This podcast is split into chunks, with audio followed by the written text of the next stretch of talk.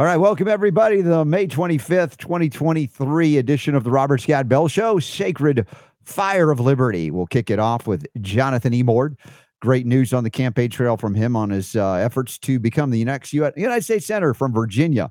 And we're always looking forward to the updates of what's happening on the trail, as well as a lot of stories in the news. And one of them I want to hit with him. Conservatives in the House are urging foreign affairs to take up bills to get us out of the WHO. Anybody want to stay in on that one? We got that and a whole lot more. Also, Mark Anthony's back. There's the Spiritual Awakenings International Conference coming up. He was on, I don't know how many months ago, but we had a great time. So we're going to talk about some things otherworldly as well, as we ground ourselves in the reality, political reality or otherwise, but trying to break through with the message of health, freedom, and healing liberty. I don't think we're trying. We're actually doing it. Thanks to all y'all for being here. Share the show. We'll look at for you in the chat room, robertscabell.com/listen. Let's get the Sacred Fire of Liberty edition kicking into gear right about now. The Robert Scott Bell Show.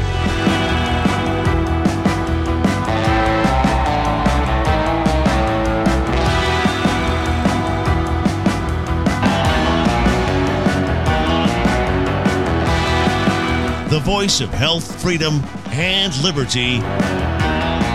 The Robert Scott Bell Show. All right. How do we crank up the Sacred Fire of Liberty? Well, I think about the kids. I think about the next generation. Jonathan Emord has two wonderful children. I have two wonderful children. My daughter just graduated from high school yesterday. I'm still kind of beaming and glowing, watching what she had accomplished in this young life of hers. And I'm extraordinarily positive about her future, but not naively so. And nor is Jonathan Emord about the future for his children, because our attempts to restore what we call a Republican form of government and the appreciation that our nation, those of you here in the United States, was founded on the defense of individual liberty. And that defense includes your right to, as we talk about in the Declaration of Independence, life, liberty, pursuit of happiness. And among those things that are codified, if you will, in a constitution, we talk about the first 10 amendments, Bill of Rights. They don't grant us a single right. Those rights pre-exist government. Those rights come from God, a creator, not government. And they are written in there to protect those rights, to say, government, you shall not infringe on these things, despite the fact that many in government have lost sight of that. Jonathan Emord is running for the U.S. Senate to bring those back into the fore, into activation for our next generations coming up. My kids, your kids, his kids. And I'm eternally grateful for that. My friend Jonathan Emord joins me as the Sacred Fire of Liberty is officially on. There you go, Jonathan. Yes, good to be with you, Robert. It's good to see you. I'm amazed you're at home for a moment. You've been on the campaign trail even last week. We had you on the phone because you were at an event. So I'm curious as to updates of any kind, and how's the family doing with all of the activity in addition to all you used to do, which was already busy? Well, they're loving it. It's really quite extraordinary. We have enormous support all across Virginia, and it's been expressing itself in so many different ways. I mean, it's kind of surprising, when you drive down the street and you're going from one location to another, and you drive up into a driveway, and then someone runs over and knocks on your window, and you go, oh. And then you realize that's not a bad thing. That's actually a supporter. So that's the kind of thing that's happening more frequently now. And I think that's indicative of the extent to which our name recognition is growing in Virginia. And we have had people commit to our campaign early in the campaign, which is considered highly unusual. Most of these people are telling me that Virginians especially tend to wait and evaluate all the candidates. They're very discerning. Mm-hmm. But they're quickly supporting us, which is extremely welcome news. So we're all happy about that. So what's happening? Well, we've got a number of events coming up. We've just completed a whole bunch, but we've got a whole bunch more coming up. Tonight, I'm going to be in Clark County, Virginia, speaking before the Clark County Republican Committee. And then on Saturday, we're having a Memorial Day party here at my place. And the number of people coming to that is astronomical this year. So then we have that. And then in addition, on July the 4th, we're going to be in the Loudoun County 4th of July parade. And then we also have on June the 2nd, which is something I want everybody who can possibly attend, including those out of state, because anyone who has a ticket can vote in this. This is kind of interesting. So they're having a straw poll on June the 2nd at the Loudoun County Jamboree. And they're voting on for president and for United States Senate from Virginia. So the United States Senate candidates are on the list, and we're hoping for a very large turnout of pro-Emord people, and we suspect that that'll happen. And we're hoping that everybody within the listening area of the, for your program, as well as the video area of your program, can appreciate the need to do this and come on over to Virginia, to Loudoun County, come to that event. We have we acquired 160 tickets for the event, and people can sign up all the way through to get those tickets. And what you do is you register on our website under emordforva.com events. And under there, it's the Loudoun Jamboree. You register there and you can, that second one. Yeah, go on, click on that, Jupiter. Let's show everybody. Again, this is June 2nd, Friday, June 2nd. So look, it's kind of interesting. So we just yesterday started this, and we haven't really gotten the announcement out yet. Look, we've already got 31 people signed up. We have 160 tickets. I think at that rate, we're going to really sell out all these tickets. And by selling out, I don't mean people buying them. I mean just people registering, because we bought them. We bought the tickets at $30 a pop, and we bought 160 of them so that all of our supporters could come without the need to pay. And what you do is you just register, and then once you register, you automatically have a ticket in when you come in. You just can say your name, and they'll check you off the list. I'm looking at Purcellville, it's outside of Leesburg, it looks like. Yeah. Okay. It's outside of Leesburg, and it's beautiful countryside, by the way. But it's also at a beautiful building, which is called, I think it's called the Bush Tabernacle. I can't remember the name of it. I think we're going to have a very, very strong showing. And of course, we want to win that straw poll. We want to show that, even though it's not scientific and is not indicative. Well, bring it out. If you're in the Virginia area, it looks like it's even close to West Virginia. If you're listening in West Virginia, head on over to Purcellville. I don't even know how to pronounce that city. They call it Purcellville.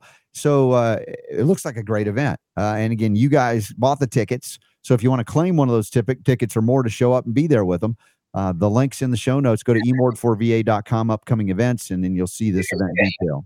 Get you food and beverage, and you can participate in all the events. There are a whole bunch of events for kids. There's line dancing and all kinds of crazy things going on. So it'll be good. And then they have the straw poll, and then everybody votes in the straw poll using their phones, actually. You just plug into an app, and then you vote.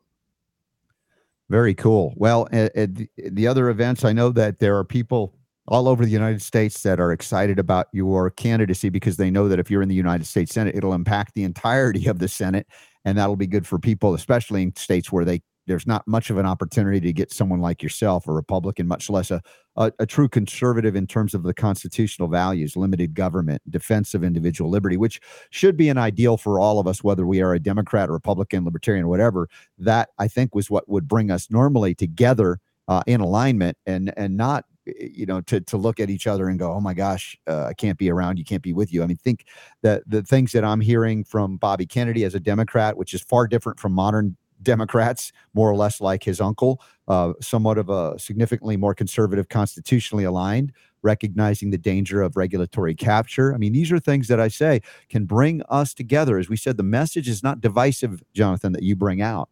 As much as they'd like us to, to be relegated to that divisiveness, the divisiveness is happening from those of the woke Democrat leftist society, if you can call it that, trying to hate everybody that doesn't align perfectly with their agenda.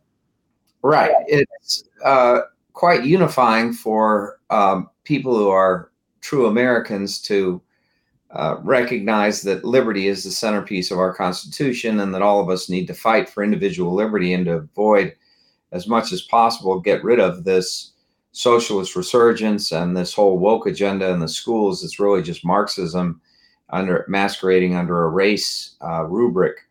It's all Marxism. It's the same approach that was taken all the way back to the Bolsheviks. It's just horrendous and ruinous to our kids.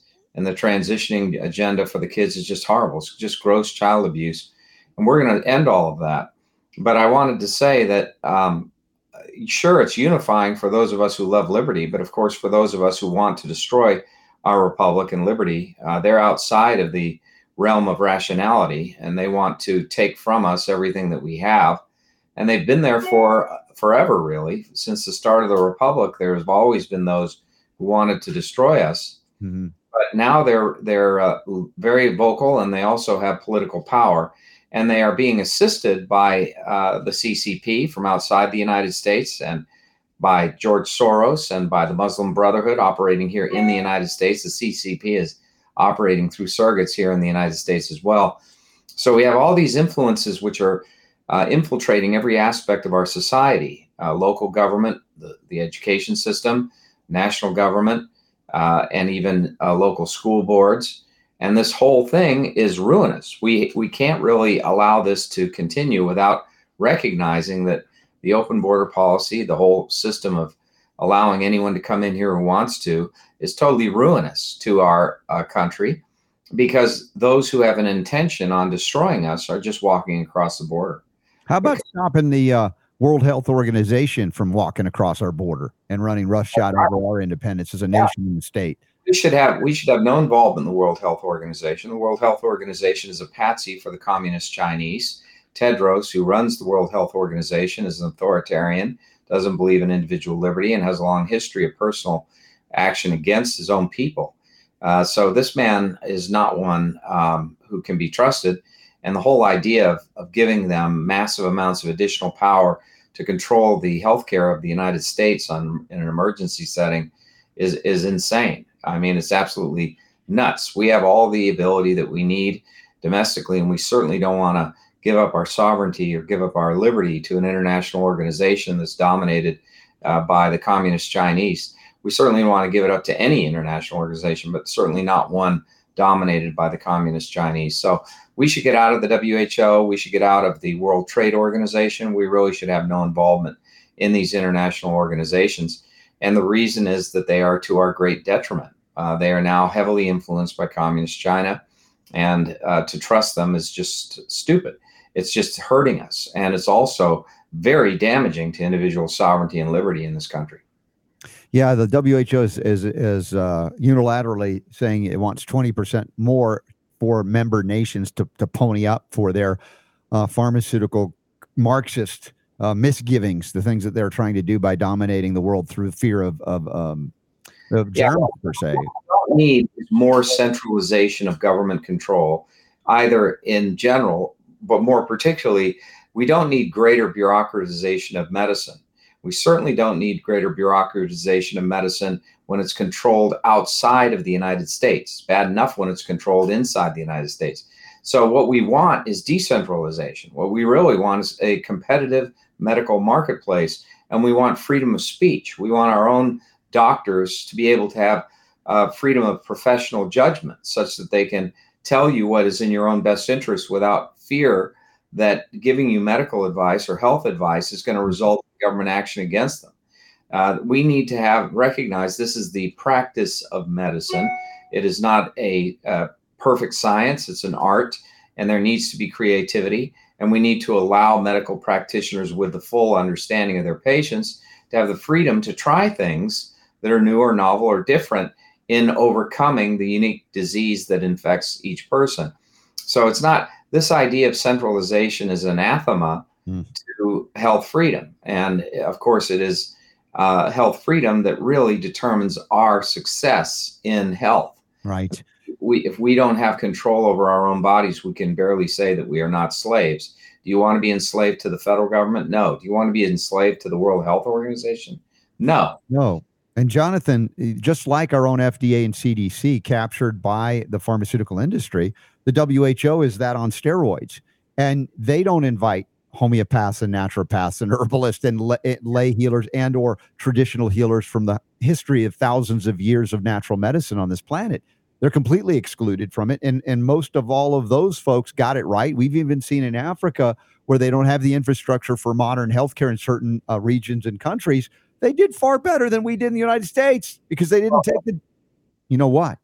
Even so, we have to really understand that the WHO is, like our FDA, dominated by politics, not science. I mean, when they said, for example, the WHO defended communist China in the notion that COVID came from natural sources rather than was man-made in the Wuhan lab, that whole idea, with no evidence to support it, was swallowed hook, line, and sinker by WHO, because WHO has been a mouthpiece for the communist Chinese. It really is a vehicle for the CCP to gain control over healthcare worldwide. And we're becoming, through the Biden administration, willing recipients of foreign control over our healthcare system. And that's insane. We're going to see our healthcare system ruined if we go down this route.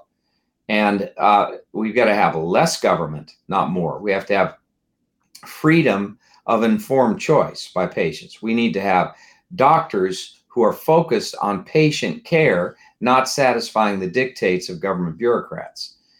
We need this whole marketplace in healthcare to become more competitive, not less competitive, more decentralized, not more centralized, more responsive to each patient and their needs, not less so. And the direction Biden wants us to go in is an ever greater control. Recognize, when you have these draconian controls like they had during the COVID epidemic, where they take control over your life, they tell you you can't go to certain places, they tell you you have to wear a mask, they tell you that you cannot worship at a place that you want to worship at. I mean, all of this stuff.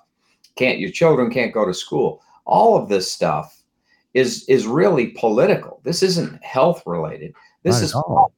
This is the politics of controlling large bodies of people and causing them to be terrified. You're trying to inject terror into our society so people become more compliant with the demands of government. That's what that's all about. And we've seen the ruin it causes. We've seen the economic ruin, the destruction of kids' lives. I mean, the suicide rates going way up with kids. We've seen the loss of education, and so the kids are years and years behind. We've also witnessed how this has caused tremendous disruption in the marketplace, and yet the government still wants to say that this type of intervention that they have before is something they will keep available to themselves to use again, and then some, with WHO, right? With WHO dictating to the United States how we are to handle disease. The centralization on steroids again. It's bad enough when our own government, claws all of the, energy of the people through various mechanisms, including overtaxation, et cetera. But then to take and turn over the sovereignty, what's left of it, if you will, over to a globalist organization that is, avowed Marxist collectivist agendas. Look at this next article that's on Fox News by Julia Musto. It says the WHO chief is warning of future pathogens with even deadlier potential than COVID-19. Now, I think we should have learned something from the gain of function research studies, that these were not naturally occurring genetic sequences, whether you want to call them viruses or amino acid protein sequences, whatever it is. These are man-made, not God-made. And I would argue that the prediction by the WHO is because they are invested in and supportive of. In fact, they're on the record, Jonathan, is saying we need more gain of function studies. We need to stop countries from curtailing these gain of function studies, because they want more of this, because they've been able to utilize it to their advantage to gain more centralized, powerful control beyond even the so-called sovereignty of individual nations. Beyond that, even, it's bad enough at that level. So the idea of gain-of-function Fauci's around the world coming through WHO, Gates Foundation funded, et cetera, should be all we need, whether you're a Democrat, Republican, or not, or anything, to get us out of the WHO now. Yeah, there's no benefit whatsoever to our membership in the WHO for the United States. Can you name one benefit to the United States by being a member of WHO? We pay all this money to WHO. We get kicked in the teeth all the time by WHO. We get dictated to about how our healthcare system is to operate here in the United States. What is the benefit to the United States of being a member of WHO? Some people will say, "Oh, it's philanthropy." we are able to channel our money into WHO, and WHO will do good things around the world. Well, that's utter nonsense. Mm-hmm. The WHO proved itself to be an absolute basket case during the COVID pandemic. They caused more misery, and they've been totally behind the vaccine. And the whole idea of suppressing treatments. So they're part and parcel of this bigger picture, which is designed to cause massive profit for the largest pharmaceutical companies in the world at the great expense of the American people. The COVID epidemic did not change one iota in its trajectory. I said this all the way through. I said this from the start of it. I said, look, the COVID trajectory is not going to be changed by this vaccine. It's not going to be changed. And as it turns out, it was not changed one bit.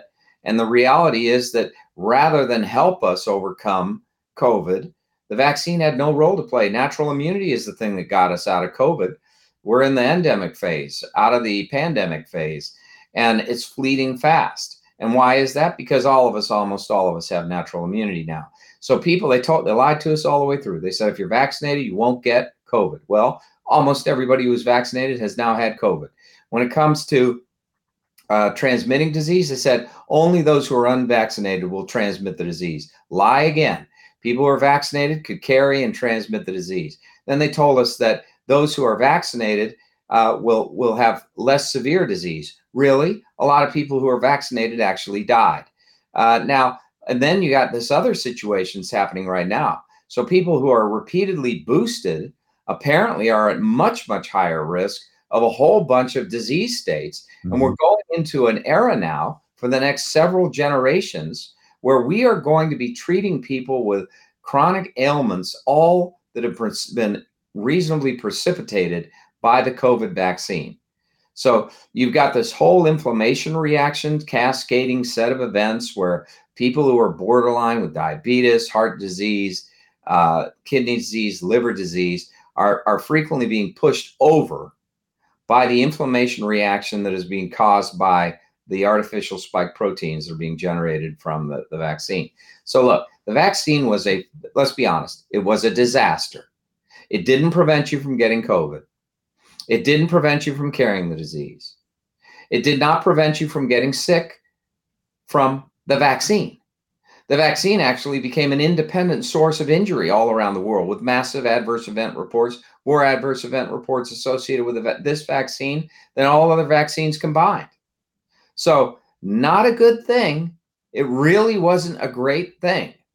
And instead, what did they do at public policy? They suppressed early treatment.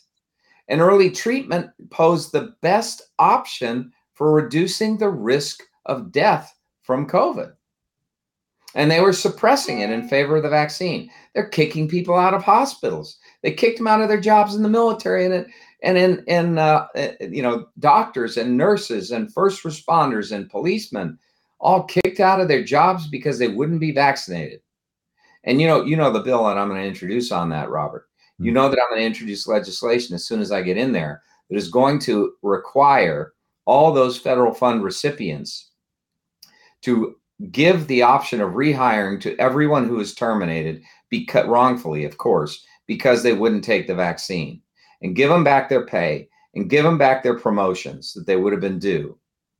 And also, we're going to end permanently any ability by the federal government to impose mandates. We have absolutely no interest whatsoever in a federal health dictatorship. We have every interest in opposing that. What we want instead is freedom to practice medicine and healthcare, individualized, in the best interests of patients. Yeah, so let's give more autonomy to the states to allow of a wide variety of responses that are beyond the purview of the federal, like things like FDA. We're going to stop the wave of pandemics that will come in the future because the Chinese now realize the value of this model. If we are going to fight against that, not only do we have to disarm the communist Chinese and certainly deny them access to our science and our research and our gain of function research, but in addition to that, we have to prohibit gain of function worldwide from the United States, view gain of function research as an immediate and direct threat to humanity. Yeah. And we also have to understand that in order for us to prevail against the next inevitable pandemic, we've got to invest ourselves in freedom, in allowing scientists and doctors and researchers to publish, freely communicate, experiment with alternatives, enabling us to find a way out. Because relying on a bureaucratic solution to healthcare problems is ruinous. Mm-hmm. It's not. We need testing in the marketplace with individual doctors experimenting and using their best information and communicating to other practitioners. If we had free speech during this whole thing, we would have saved literally tens of thousands, if not millions. Yeah, I agree. Worldwide. Freedom is the solution. It's the answer to the problem. And of course, the opposite is what's being done. It's suppression. And, you know, this is the disaster that is allopathic medicine beyond the scope of its expertise, right? And I've talked about this many times where it has an excellent track record is putting you back together after you've been hit by a bus or shot by a bullet. Right. No one disputes that. But when they apply those same, you know, acute emergency interventions to chronic disease, they ignore the fact that many of their interventions that they believe and perceive in almost in a religious fervor sort of way, not a scientific validated way, are creating diseases that they profit from the management of those diseases. While those of us out here and some of my medical friends as well say, we are, you know, that system, that monopoly system is profiting off of keeping disease going as opposed to those that are invested in actually bringing healing to the people in freedom. Well, I mean, is anybody naive enough to think that the whole response to this, the vaccines that came out of the few companies that designed the vaccines, that wasn't designed to be a massive profit center? Does anyone have any naive conception that Fauci was interested in humanity rather than himself in this whole thing? Does anybody have any naive conception that Bill Gates is truly a beneficent person rather than a malevolent one when it comes to this whole issue? I mean, we are the stories are replete now. All the information is out in large measure about these people's motivations, about how they got involved in this, about their effort to develop a vaccine at the same time that they were developing gain of function research, and their complicity with one another to do that, and their full understanding that the lack of adequate containment procedures in the Wuhan lab and the Beijing lab and these institutes in China that are really biological weapons labs for the PLA, that lack of containment would inevitably mean that there would be a release of this. Well, and I think it was not by accident, but by design. I mean, you remember when Fauci predicted when Trump comes to office that there will be a pandemic of like a surprise after his election. Right. So it was after his election, before Trump's inauguration. Fauci at Georgetown University Medical Center, in a presentation he made there, said definitively that there would be a pandemic during the Trump administration. Yeah. How do you know that, Fauci? Isn't that interesting? So that tells me that there's intent, not accident. And of course, all the cover-ups, all the things, and then they go, oh, it's not Wuhan. It's well, we can go through that again, but I do want to talk about a legal strategy with you out of New York State, because it's bad enough that the federal government violates the Constitution, but the New York state government is violating its own state-level Constitution as well. They already lost on this issue of mandating the COVID jabs for healthcare workers, and yet they appealed the ruling until it looked like inevitably it was going to be lost on appeal. And then they suddenly said, we are now rescinding the mandate. And I think the strategy here, because it seems to be they don't want to lose the ability to claim they have the authority to mandate again for the next round that comes up inevitably, based on what I'm seeing. They don't want to have a determination made that calls into question the constitutionality of what they did, because that would prevent them in future from immediately resorting to it and having it survive for a time before there's constitutional challenge again. Yeah, this is just a ploy. They don't want to be held accountable, and so they've just withdrawn it. But what can be done to stop them from having that precedent set? I mean, they say now that you should just dismiss the case because the mandate's no longer there. We've gotten rid of it. But can you push the court to say, well, vacate the appeal in a sense and make that lower court ruling stand, as you have not the authority to do this? Yeah, there are procedures that can be undertaken. They could have done that. It's a difficult situation when the government drops its pursuit of a matter, because then there's no case or controversy left to proceed it. But when it's capable of repetition yet evades review, mm-hmm. frequently the courts consider whether they ought to hold on to it sufficient enough so that they can. So they could argue maybe to say, hey, you need to rule that what they did initially was unconstitutional, so they can't do this again. Yeah, the court won't likely do that, but the court can ensure that the earlier court decision, to the extent that there is an earlier court decision that goes against them, mm-hmm. that is upheld. But the decisions that goes in favor of them and they drop the basis for the appeal, there's then no case or controversy upon which to decide on appeal. Okay. Well, we've got these upcoming events happening, many of them, and hopefully all-inclusive, all the Jonathan Emord events he mentioned earlier today, and we have that linked up. Go to emordforva.com, particularly the big one on June 2nd, 6:30 to 9:30 p.m., Historic Bush Tabernacle in Purcellville, Virginia. And I don't know if you have the pictures of the campaign cars. They're awfully cool, Robert. But those. There's two of them. Those campaign cars are going to be in this 4th of July parade, and my daughter, who has a beautiful voice, yes, is a very well-trained singer. She's gonna pop her head out of one of the sky roofs there in the first car, yeah, and sing with loudspeakers. She's gonna sing "God Bless America." Where will the parade be on July 4th that you'll be a part of? That's gonna be in Loudoun County, Virginia, and there's. Okay. Location. We'll have all that information on the website here pretty soon.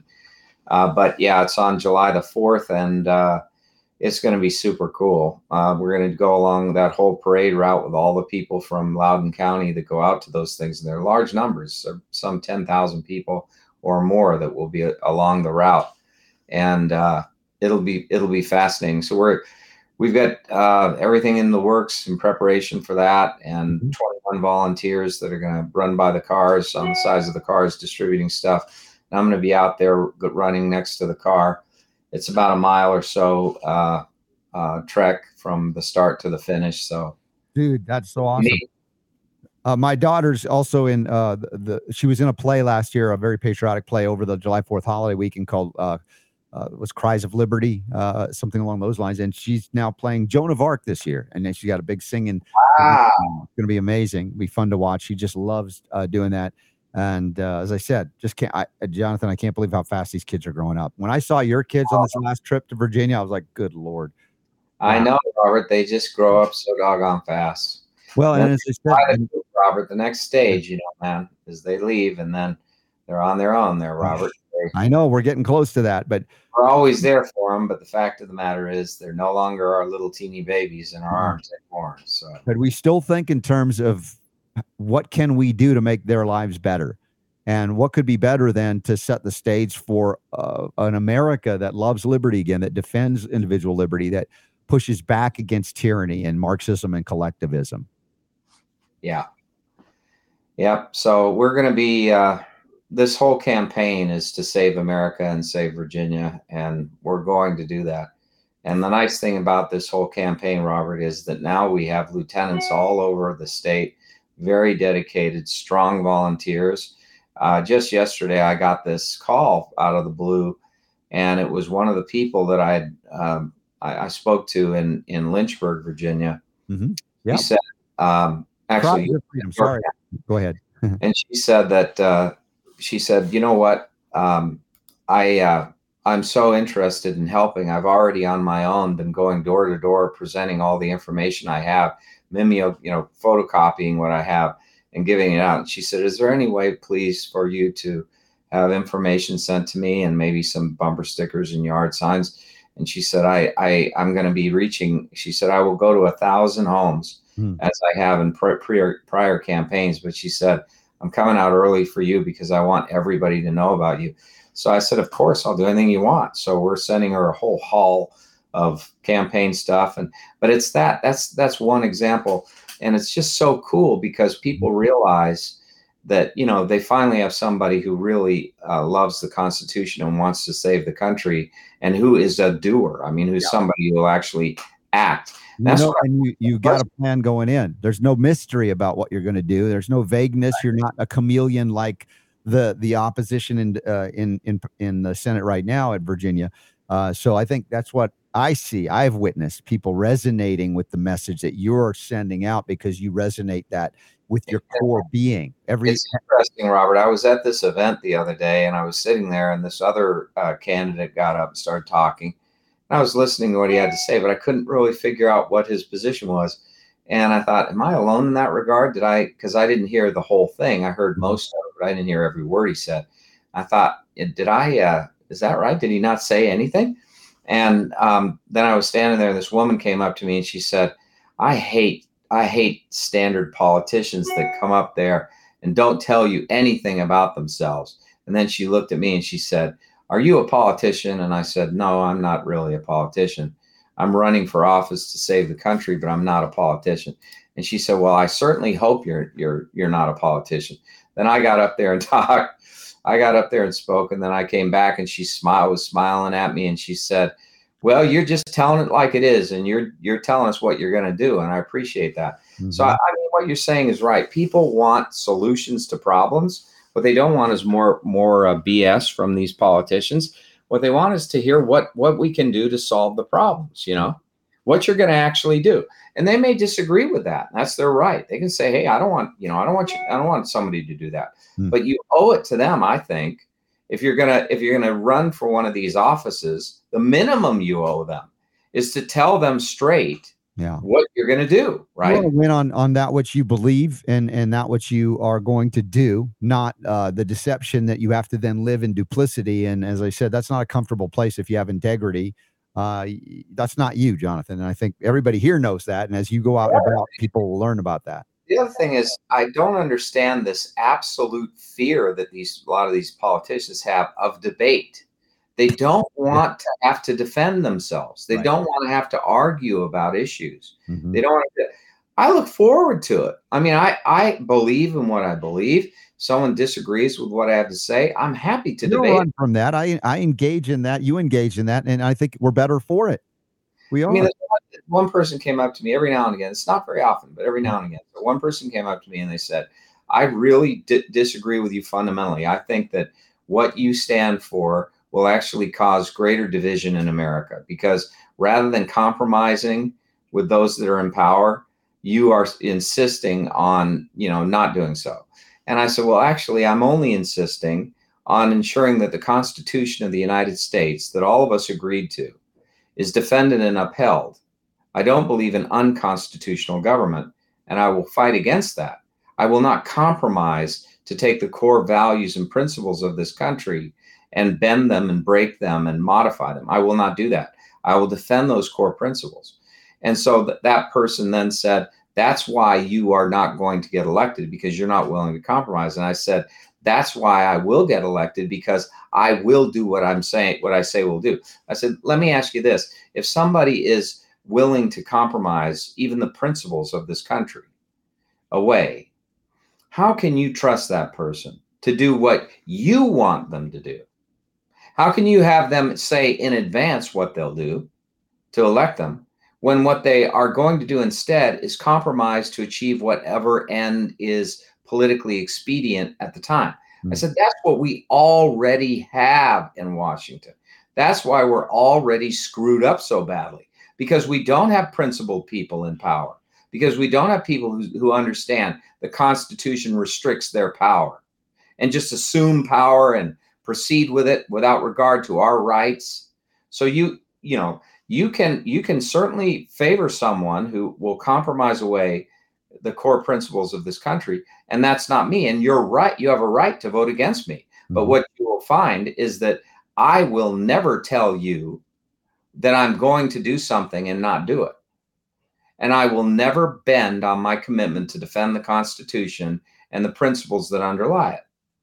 And so, the person looked at me rather strangely, but there was no agreement there, right? They're against me because I'm not going to compromise. It's the same thing from the other side. That was a person who's very left wing, I think. So that I had a conversation with a person who was a inside the beltway kind of a conservative. So you got a person who's the old kind of, Mitch McConnell, I'll compromise, and we'll come up with a deal and all that. And on that score, I was told, well, how are you going to get along with the Republican establishment in Washington when you have opinions that, you know, like on the vaccine, that disagree with what they believe, and on health freedom disagrees with what they believe? And I said, I'm not here to get along. I'm here to do something to save the country. Yeah. So I don't care if they don't like me, if I'm standing up for what's right. That's what I care about. If I'm 99 years old and I'm looking back at my life and what I've done, I want to know that I did the right thing. I don't want to know that I was successful in compromising with a bunch of blowhard Republicans who are up there just for their own self-interest and benefit, or Democrats for that matter. I mean, and I don't mean to say that all Republicans are like this, and it's not true that they are. And I do believe that the basic principles of the Republican Party are closest in alignment to my own views and principles. That's why I'm running as a Republican. But I do mean to say that there are some bad Republicans. And I do mean to say that the whole Democrat Party, sadly, has been now taken over by people who are Marxists, who believe in total government control. Well, and if you're in the Democrat Party and you don't think that way, it's time to get out. Either jump into the independent category or jump into the Republican category, but don't stay in this party that's a Marxist party. Yeah. I mean, you don't want to be, it's like sort of like a stigma. You get attached to this. You don't want to run around the country saying I'm a Democrat. And because that really has become synonymous with I'm a Marxist these days. Yeah. Well, that's what, you know, Bobby Kennedy has to deal with running as a Democrat for president, even as I learn more about him and I like him a lot. A man of integrity and great critical thinking skills. And libertarian. He's from the old civil libertarian school in many respects. Mm-hmm. He's an economic liberal. Yeah. Which is, we can't have that either. We're going to, you know, we have $32 trillion of debt. We cannot have a welfare state. We have got to get back to free enterprise. We have to grow. Yeah. Freedom is shrink the government dramatically. And we will have a boom in economic activity and great increase in economic opportunity if we'll do that very thing. Substantially cut taxes and grow the private sector. And we should never trust in bureaucrats. You know, Jefferson said, you know, at the start of the Republic, I am not a friend of a very energetic government. It is always oppressive. And indeed it is. Energy in government is a bad thing. There's this one candidate who's running against me in the Republican Party, and his motto is, let's make government work better. Yeah. Holy cow. You really believe that? I mean, working better for government means less freedom for you. We want less government. We don't want government to work better. We want government to work less. Exactly. To be free if we are without government, if we have government working better. Mm-hmm. Oh my goodness. But anyway, I laughed at that. In today's show notes, you'll check out links to Jonathan Emord, emordforva.com. Upcoming events, we mentioned the Loudoun County Summer Jamboree, Friday, June 2nd. If you can't make it to that, let's say you're on the west coast of America and it's a difficult trip, come on over to the upcoming events tab at robertscottbell.com. And that same time frame, again, I'm not telling you not to go to Loudoun County. If you can be there with Jonathan, do it. But I'll be at the national conference of the We the Patriots USA event. I'll be speaking, I'll be broadcasting, and that's happening June 2nd and June 3rd, Friday, Saturday in Boise, Idaho, where I've never been. I'm very excited to be there, and very good friends of mine like Dr. James Lyons Weiler, one of the greatest scientists America has. And I say that because he's a man of integrity. He does not believe in the politics of science and the economics of it, controlling what you can study. He's a man of great integrity, like Jonathan Emord in that realm, and I appreciate him so much. Also, Brian Hooker, PhD, who we know very well, and he's come to the Health Freedom Expos with us as well. We'll be there. Connor Boyack, who's written a series of books called The Tuttle Twins, the series on the Tuttle Twins, which is a fantastic libertarian books. Let's say sequence of books that I think every family should read for their kids, and more will be there with us. Peter McCullough will be there, Ryan Cole, and Steve Dace, who I just met on this show a couple of weeks ago. There's a lot going on there, and I'd love for you to be there. And by the way, Brian Festa, who's putting this on, has given us all a code to use if you want to attend it for 50% off, RSB50 until May 31st. If you want to get tickets for the We the Patriots USA event, and we have that linked up, and that's happening June 2nd and 3rd. Get 50% off, RSB 50. So I just wanted to give everybody a heads up on that. And Jonathan, there's so many good people out there. And many of those people I know support you And some of them are already friends of yours, like Brian Hooker, who you've met at the various Health Freedom Expos as well. Yeah. Yeah, we're very fortunate, Robert. People are rallying around the standard of liberty, and that is a great thing. The Democrats who are in power had hoped that Americans would just fall in line, but the fear factor induced during the COVID era would cause them to relinquish their liberty and not seek it back, and that they would just humbly become supplicants of government control. And that's what they thought we would do. They thought they could fully get away with that. And they're finding out that indeed, the American people are rising up in defense of their liberties against big government. And it's happening. And I see that all over Virginia. I see this movement afoot. People are sick and tired of that regime that's in power. You got somebody there, and Tim Kaine, been there for over 12 years, and he's just rotting away, supporting this massive growth of government. And he's just a rubber stamp. He's a little puppet of Chuck Schumer. He really is. And it's no surprise, because he came out of the Clinton-Kaine campaign. A lot of people, you know, don't like Hillary Clinton with good reason for all of the corruption and all of the abuse of power. And her campaign bought the Steele dossier, and it was entirely fabricated, and gave it through the inside connections to the FBI. And then we had this whole system of corruption going on in the FBI, where they knew it was fake, they knew it was false, and yet they used it and lied about its authenticity to the FISA courts and got all those warrants against all the Trump people. Well, people forget that quiet, rather, to use his own language, boring person, Tim Kaine, he called himself boring, was behind Hillary Clinton every step of that way, and was fully aware of what was going on, and yet still blasted Donald Trump as being involved in Russian collusion, and still stood up in defense of the whole Schiff show and the skiff in the basement of the Capitol, where they were saying they had evidence when they had none, and all this waste of tax dollars for this smear campaign. He was all part of that. And how much of the tax dollars of the U.S. taxpayers going to suppress speech still? I mean, active, engaged censorship campaigns by our bureaucratic agencies. You think about the antithesis again of the First Amendment, the first one, right? And we're still seeing that. You've seen the Democrats in control weaponize the Justice Department and the FBI to pursue political agendas, and even to attempt a coup d'etat, even to attempt an overthrow of a sitting president. It's absolutely amazing. I want to ask you a philosophical question, and we talk about this in the historical context of the founding fathers and what they thought about, you know, government, its role, power for power's sake. There's a Brownstone Institute article by Alan Lash. It says, "A warning to those who seek power," and it's an interesting philosophical, you know, pondering, if you will, about power, the nature of power. Is power something you wield, or is power something that wields you? And I found that very, very interesting as we see people in power like Walensky or the Faucis of the world and what they do, and then they run for the cover, giving historical examples like Julius Caesar in power and suddenly out of power, French Revolution, other things that happen, and even the American Revolution, in power, out of power, and what our founding fathers set up as a form of government that would not allow for that broad or centralization of that power, because they knew it would inevitably be used to suppress freedom of the people. So what your thoughts on the philosophy of power and its role in government? Well, those are good questions. And, you know, the founding fathers were very, very concerned about concentrations of power, and meant for our Constitution to prevent concentrations of power. That's why they had a separation of powers, legislative, executive, and judicial, following Montesquieu's Spirit of the Laws and John Locke's Second Treatise. And they also believed in strictly delegated power, so as not to allow a concentration of power.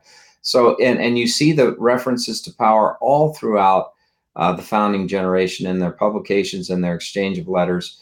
And so even, for example, George Washington, who said famously, he said that, "Let there be no change by usurpation," meaning no change by assuming power. that is beyond your office. So no change by usurpation. For though in one instance it may be an instrument of good, it is the customary weapon by which free governments are destroyed. So they meant for a free government to be established. What is a free government? A free government is a republic of limited powers that is designed for the purpose of protecting individual rights. That's the quintessential purpose of a free government, to protect individual rights.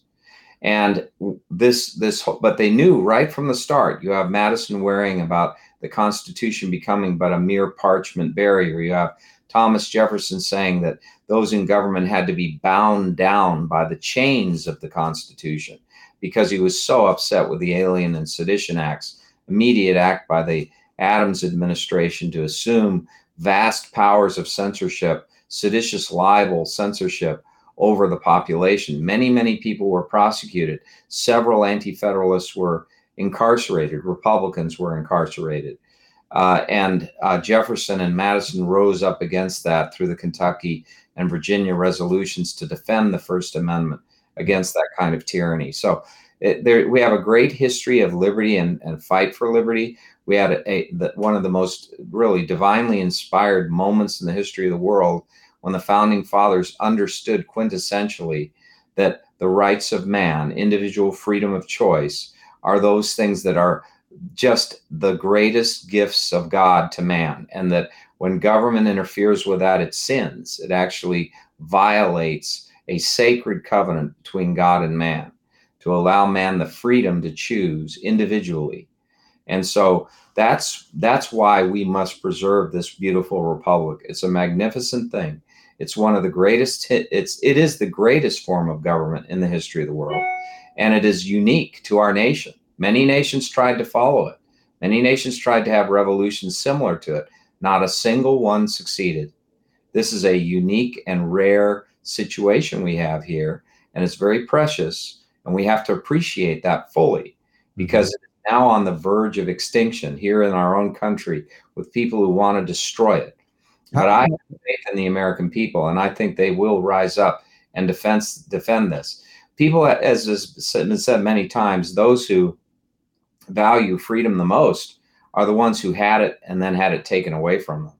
Mm-hmm. And that's where we are at. We're at a point now where we've just gone through the COVID epidemic. Yeah. And we're witnessing aggressive government right and left taking away our rights to fossil fuels, our rights to harvest them and use them, and to have our own way, economic way of living, being taken from us by a government that's insisting on a socialism that has bureaucrats telling us, coming up with plans for how we are to have energy in this country, coming up with government plans on how we are to have healthcare in this country, coming up with government plans on how you are to raise your children without the parents being in charge, instead having the schools and administrators in the public schools taking control of the upbringing and education of your children. What is the backstop, when it can't or seemingly is not happening at the federal level? Again, I'm, all in, that. I want you in the United States Senate because you can impact things there. You're not delusional to think that you're one man that can change everything any more than we believed if Ron Paul were president would change everything overnight, but significantly change certainly the discussion and bring things to the fore that are simmering under the aegis, constitutional authenticity, which is not happening much in our government. Do we come back to that concept of nullification, the states having that, backstop? If it all comes to collapse at that federal level and nobody seems to be able to remedy it, we've got to have some resistance at the level where freedom can be regained and restored, the ground gained. I agree. And the Constitution even provides for that backstop in the states, and I'm all for it. But I do believe on the national level that you've got in me a person who's relentless, and I will not accept no as an answer. I will not accept that, this is not politically real for you to campaign across the United States to get legislation you introduced passed. I'm going to do all of those things. I am going to be relentless in fighting for freedom in this country. There's nothing that will stop me from that crusade. I am simply dedicated to it to my core. I owe it to the founding generation. I believe fundamentally in the principles they have given us, and I mean for those to be reestablished and for this country to become a republic once again, and get out of the business of socialism, get out of the business of managing individuals' lives, stop trying to make our kids socialists, stop trying to get our kids to believe that their gender is fluid so you can ruin their whole lives by having them have operations that attempt to create them into another sex when that's absolutely biologically impossible and results in absolute mutilation of young people. Become pharmaceutical customers for life. Right. I mean, we have to rise up against this, and we have to do it with a vengeance. And I'm happy, as I've said to my audiences over and over again, I'm happy to be the tip of the spear if the audience will simply be the spear. Just drive it and let me do the business of taking down that horrible dragon that is ruining us. I mean, we have to be ensure that future generations have freedom in this country. I'm always reminded of Reagan's statement that freedom is never more than one generation away from extinction. We did not pass it pass it to our children through the bloodstream, but it must be fought for and protected and handed on to them. Or one day in our senior years, our sunset years, we will have to tell our children and our children's children what it was once like in America to be free. And why we didn't stand up when we had an opportunity to stand up. Those are the words of Ronald Reagan on this, and they're prophetic, and they echo through the ages. I mean, even Abraham Lincoln, when he was in his 20s, speaking in 1838 before the Lyceum in Springfield, Illinois. Yeah. That he said at that time that if destruction be our lot, we must be its author and finisher. He said that as freemen, we will live for all time or die by suicide. And that's the point. That's the point. We have it within our power to be free. We have been free. And what does it take from us? It takes from us nothing more than a fervent conviction to vote in people who will save freedom and vote out those who won't. And I know there's corruption in the electoral process, but we must overwhelmingly establish the truth, which is that we are the majority. We may have been a silent majority, but we now have to become vocal. Every single one of us has to become vocal. The future and survival of liberty depends on it. It really does. Yeah. Well, thank you, Jonathan Emord, for standing strong. I'm honored to be on this journey with you, my friend. You know that. Love to the whole family as we wrap up this week's show. And I hope to see you at, again, another campaign event or any kind of event. We know we're going to be together at the Health Freedom Expo in October. But until then, there may be other opportunities to connect and support around the country. And I want to be there if I can. You bet, Robert. I appreciate it, buddy. All right. That's Jonathan Emord, Sacred Fire of Liberty edition of the Robert Scott Bell Show. We got a lot more healing to go, political, economic, and spiritual. Yeah, that's right. Physical, emotional, mental, all of that is involved here on the Robert Scott Bell Show. Thank you for being here. Stand by. Mark Anthony joins us, and we got a preview of the Spiritual Awakenings International Conference coming up Saturday, June 10th and 11th, and Sunday the 11th. Free, absolutely free. What is it? If you hadn't heard about it yet, we'll tell you about it next, because the power to heal is yours. The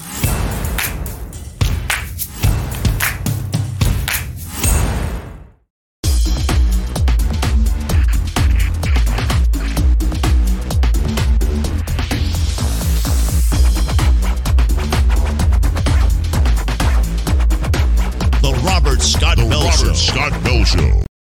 If you're thinking about a real practical and pragmatic education in body, mind, spirit, healing, and health, Trinity School of Natural Health, their classes begin in 4 days from now. For those of you listening and watching live on the 25th of May, 2023, classes begin on May 29th. You can call up 800-428-0408, option number 2, 800-428-0408. Find out which classes are starting up and how to get plugged into that.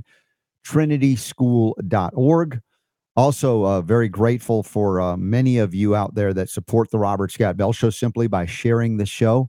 Many of you have rediscovered it on the unfortunate passing of our good friend, my good friend, Dr. Rashid Buttar, last week, the shocking conclusion to his life's mission while he was here. But all of us are dedicated to continue on that message of health, freedom, and healing liberty that we shared while we were on this planet together. And, you know, that's a big question this hour we're going to address. You know, life beyond this lifetime. We call it life after death. Do you have to wait until you die to know what it's like to be on the other side? Mark Anthony's joining us again in just a few minutes, and we'll talk about the Spiritual Awakenings International Conference. It's absolutely free online for you that you want to explore further, or you have questions about things. You just want to hear stories that are being shared that are quite profound and uplifting. And, you know, we need a lot of bright light now, don't we, in the midst of a lot of these things. Once again, just I am in celebratory mode, celebration mode. It really was uplifting yesterday. My daughter graduated high school, and we had a lot of friends come over. We had a lot of a cookout that kept going into the night. Desserts came, organic desserts, amazing stuff. Thank you for everybody that came around and celebrated, and the messages of celebration from all of you. In the midst of loss, there's always reason as well to celebrate. And we even celebrate the life of those we lost by, you know, continue on the mission, the legacy, the purpose, the passion that they've had. Friends, family members, loved ones, all. It's the nature of life that it has a cycle. I believe with all of my heart, my experience, that life continues well beyond this physical lifetime, that we're just inhabiting this physical body. And that's why I am not concerned for those who pass on. It's for those of us who are left behind and the sadness we feel, the void that is left. But gratitude and service, these are some of the things we talk about on this show. And yesterday we did talk a lot about service with a serverpreneur, as you heard yesterday, as well as Anna and Laban Ditchburn, who joined us surprisingly back in the States from India, their journey there. Super Don, if you don't mind, open your mic, and I just want to check in with you, my brother. You know, when Jonathan Emord's on, there's not a lot of room for Super Don. That's okay. Jonathan appreciates you too, my brother. That's all right. No complaints. Yeah, I know. So I know I want to talk about some weight loss drugs as well. I want to get into that. Just any weight loss drug. No, yeah. It's our new favorite weight loss drug on this show. Yes. Right. And it's not something we are going to endorse ever. I can say that with a great degree of certainty. That's not being obstinate. It's being, you know. It honestly is the gift that keeps on giving. Yeah, if you call it, you know, yeah. You know what? The gift that keeps on giving. Real quick, just a reminder for those of you considering coming to the We the Patriots USA event in Boise, Idaho, 2nd and 3rd June. We now have discount tickets available for you, 50% off, in fact, RSB 50, and that's good until May 31st. So Jump on those tickets. Just click on the banner over at upcoming events and RSB 50. Dude, 50% off. That's huge. I know. I talked to Brian this morning, and he was like, yeah, let's do it. So nice. I've never been to Boise. I'm very excited. Only thing that's going to bum me out is that, Super Don, you're not going to your families that would make you maybe a little closer to Boise. I can see you as well, which would be fun to have a reunion one day. Did you know you can pump your own gas in Idaho? Well, I remember you're not allowed to do it in, like, was it Washington? In Oregon. Oregon, you're not in Oregon. Yeah, that's just absolutely weird. It's kind of fun because when we go to that to see my son there on Eastern Oregon, the cities that are in Oregon that are really close to the border, they just go, pump your own gas. Oh, do they? They just like wave it off? Yeah. Yeah, they do. Yeah. It's just so silly. It's so ridiculous. Now, of course, if the Oregonians at the state capitol there in Eugene, had their way, there would be no gas in Oregon, you know, at all. You just pump your own electricity. That's right. Just plug it in, and then when there's, you know, the power goes out, you can't drive. Yeah, it's so much for that. I know. It's just amazing what's going on here. Oh, by the way, the play my daughter is in called Cries of Freedom. She had yelled down to me, and it's weird because she's home because she's not in school. She graduated. Oh, how weird is that? It's very strange. By the way, those of you that were saying that yesterday my volume level was extremely loud, you weren't kidding. Okay. When I went back and listened to the podcast, it was just ridiculous. So let me know if it sounded better. Super Don, you had a God complex yesterday. I'm going to drown out everybody else. It was a bit extreme, and I had no idea. So hopefully this is better. Yeah. Well, as we said, you know, our background in radio, you have the boards in radio that are much more controllable. Even this board, which is awesome, its nuances are much deceiving. Yeah. It's not, it doesn't work quite the same. So I've made some adjustments and hopefully fix the problem. Okay. Well, as I said, Mark Anthony's standing by. We're going to go to him in just a few minutes, but I do want to cover these couple of stories that you sent me. And I held these over from yesterday. Yeah, I can't help it. because I keep seeing these stories coming in about Ozempic. Yeah. It's all the rage right now. Ozempic and Wegovy. Are they the same thing though? Aren't they? They're the same thing. Yeah. Yeah. It's the same technology, I believe it's the same ingredient. And for those of you who don't know, I don't know how you could know at this point because it's all over the news and we've talked about it, but it started off as a diabetes drug. Yeah. And what happened was they started giving it to people and they started noticing, people are losing weight. A side effect. And so what happened was, some elite people in Hollywood said, I'll have some of that. Do you have diabetes? No. Maybe I do. I might. Maybe I'll get diabetes someday. Okay, let me. So let me have some of that there. $1,500 a month to take this diabetes drug, and people started taking it, and they started losing weight. Mm-hmm. Now, with anything, when they come out with a drug, people like you and I, Robert, just kind of sit around going, for it. Give this a few weeks here, maybe a couple of months, and let's start hearing about what's happening when people are taking these drugs. And so then the side effects started rolling in, and we went over all these side. I mean, there was it's nasty, all these crazy side effects going on. And so listen, we have a bit of skepticism about Ozempic at this point, and it's beyond us at this point why people would spend $1,500 a month to lose some weight. And there's so many other ways you can do that without the side effects. Well, I saw this, and I was just like, here we go. Mm-hmm. It was a diabetes drug. Now people are taking it to lose weight, and the drug company's just going, man, we are loving this because they can't keep up with the demand. Well, now all of a sudden, here comes this study. Yeah. Now they're saying that it was interesting how people who were taking this Ozempic, it seemed like they stopped certain addictive behaviors like drinking, what was it? It was drinking. Well, I think one of the addictions that they list in this thing is spending money on organic groceries. So you know, it's kind of a little weird. Oh, I was addicted to buying organic. She was addicted, addicted to organic food. So extreme. I couldn't stop from being extreme, going to Target and whatever. But obviously, it's affecting the personality of the person. It's not just the physiology. It's the emotional state. And of course, when you affect digestion, assimilation, absorption, elimination, you're going to impact the emotions. You can impact behavior. As we talked about Ozempic, now semaglutide is the brand. Yep. Not what's the brand name? That's the drug itself. Drug name, yeah. The drug marketed for diabetes, and you see the gauntness, the face, the weird Ozempic face. This is one of the side effects. It makes you look like the Crypt Keeper. Yeah, because it sucks all the fat out of your face, and your skin can't keep up. Mm-hmm. And they people look like death warmed over. So now they're finding out that apparently behaviors like drinking, smoking, shopping, biting nails, and picking at your skin, apparently Ozempic solves it. Is right? Solving that. So I'm looking at this and I'm just going, oh, here we go. Yeah, they can't keep up with it already, and now you're going to have people that are treating people for addiction. They're going to go, oh, let us have some of that too.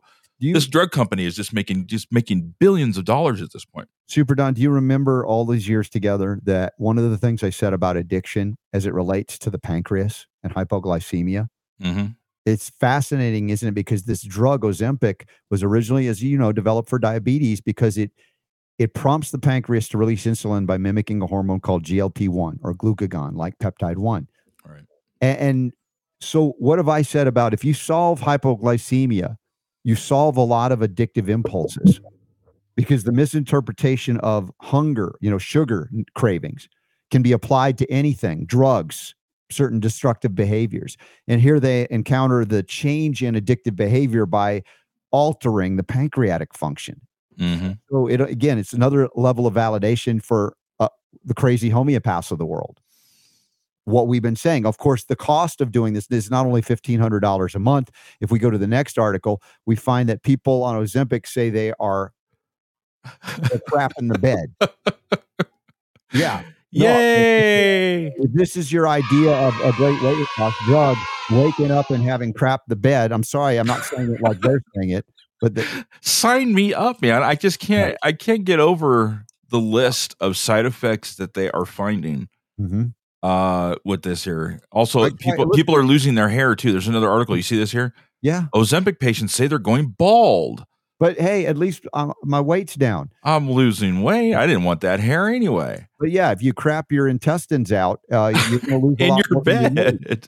Well, look, I can't make this stuff up. And you know, this, I mean, listen, they should be selling like brown pants along with every, and sheets too, because right? You're sheeting the bed. Let's just call it that. Okay? I'm going to use that word because we have kids in the audience. But sheet, one user wrote in the thread on Reddit, which has got 30,000 members. I quite literally sheet myself while sleeping. That's a first. Been tough a few days of diarrhea after my first Ozempic injection.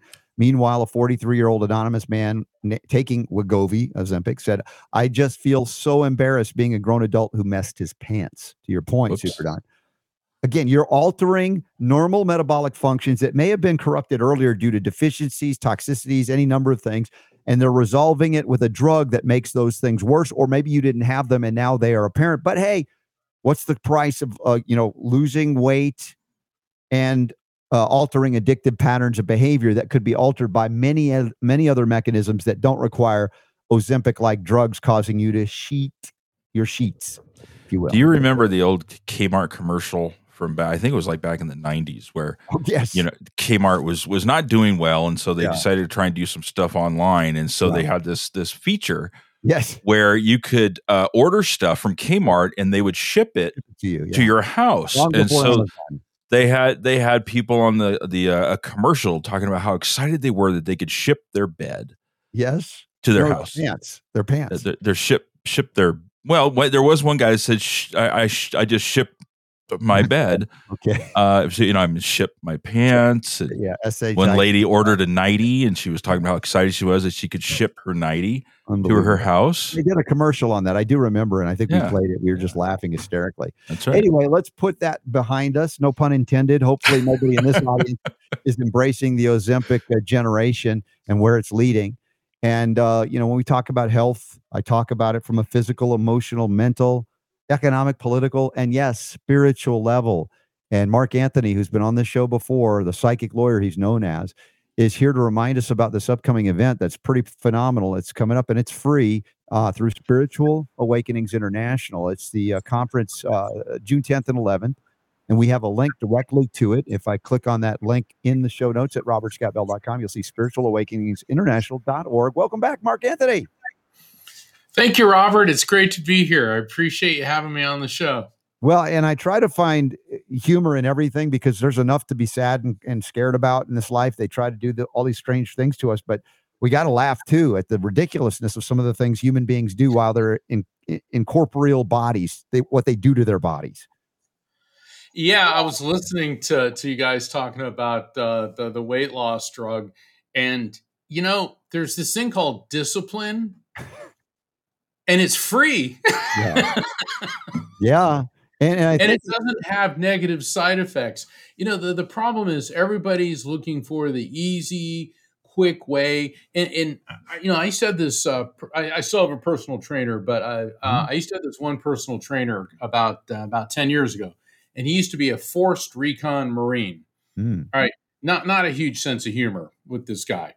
And, I was struggling and all this. And I said, God, this is so hard. And he looked at me and he said, if being fit were easy, everyone would be fit. Mm-hmm.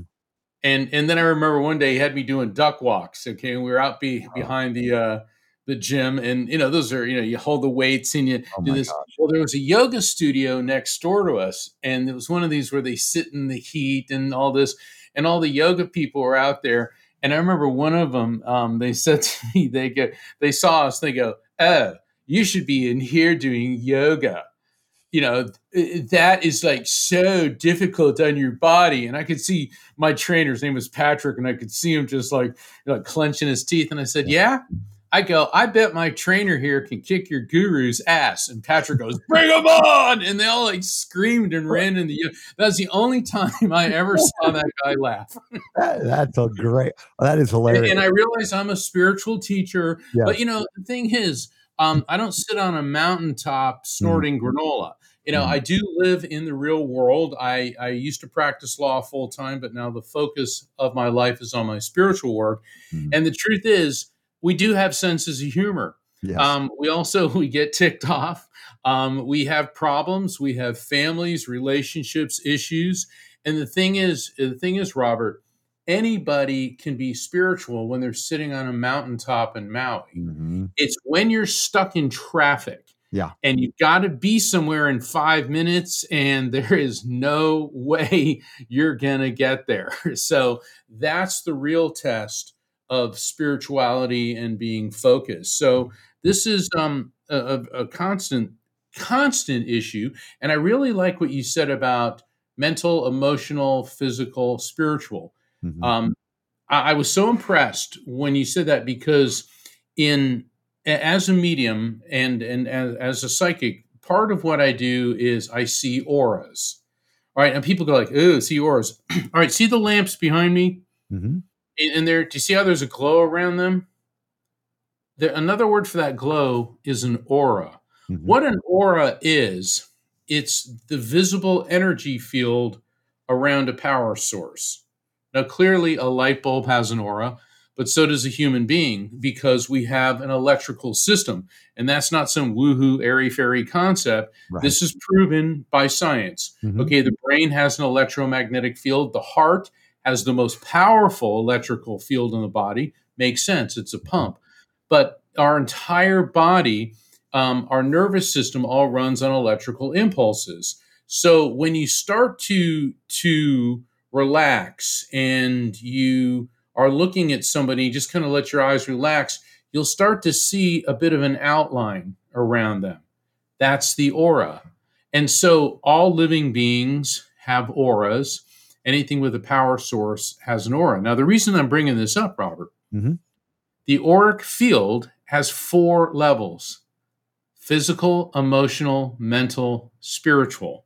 And when you start working with those, when one is out of sync, it negatively affects the other. So if you're not at peace with yourself, all right, and you're having a spiritual issue, that's going to affect your emotional state. Exactly. And when your physical state is out of balance, it will affect the other. So it is a challenge to keep all 4 of these in alignment. And, weight loss.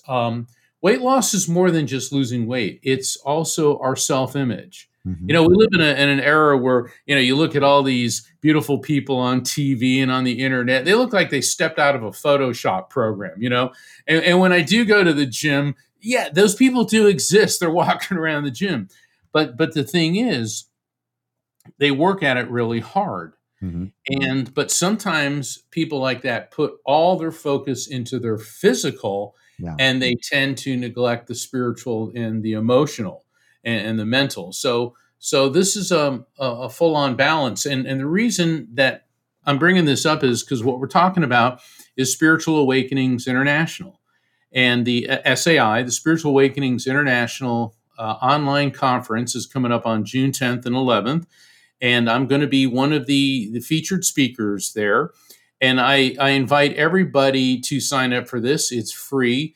There are 33 speakers from over a dozen different countries, mm-hmm. and we're going to be talking about different aspects of spirituality. And guess what? Those different aspects are going to focus on emotional, mental, spiritual, and physical aspects of your health and well-being.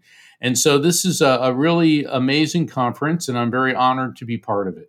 Yeah, and our friend Ann Butcher is going to be speaking, I think, the second day of the event, and she's wonderful, and she enjoys you as well. She loves hearing about you and having you on this show. We've enjoyed you the first time we had you, and I'm glad you're back because it's something that's so needed to be openly discussed. And the point is not to convert anybody to a different view. It's just to expose people to, like, there's so many wide varieties of experiences in this lifetime inhabiting these bodies that to be able to engage and discuss, you know, we talk about even intellectually, but certainly from a spiritual perspective, you know, what is the reality of life? And a lot of people are moving away from their traditional beliefs that they yeah.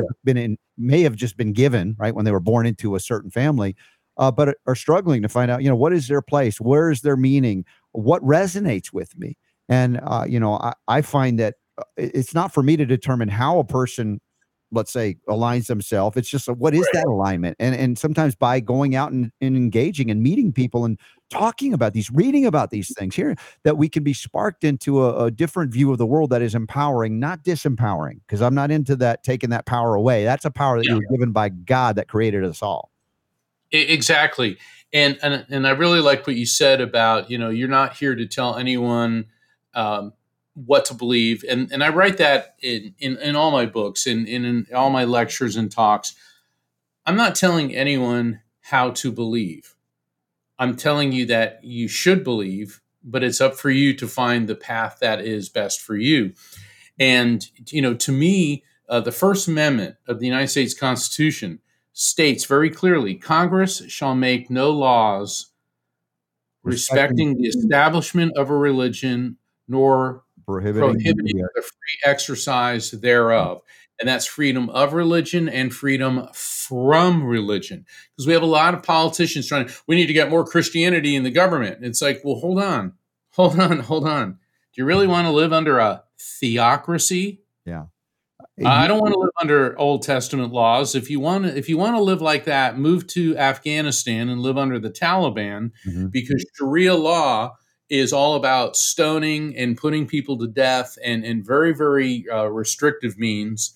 Also, I don't want anyone telling me how I'm supposed to believe. You see, the founders of this country, and they were flawed human beings because a lot of them owned slaves. I mean, the father of our country owned 400 human beings, okay? But on the other hand, he had to start the country. He was a child of his times, and things have evolved. Well, context and consciousness, Mark, is what I always bring up about that history. Did they not see a future that, in fact, Thomas Jefferson wrote against the institution of slavery? So it isn't that they're all evil men because of that. No. If you put them into today, go ahead.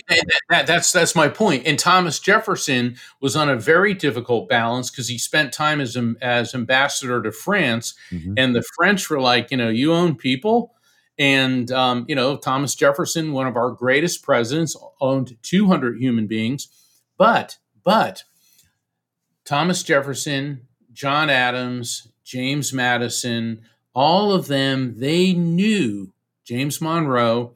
They were looking at the last 1,500 years of European history, and what did they see? One religious war after another. And they saw that, and I think that they were brilliant because at the time, I believe the only Western country, with the possible exception of the Netherlands, because it was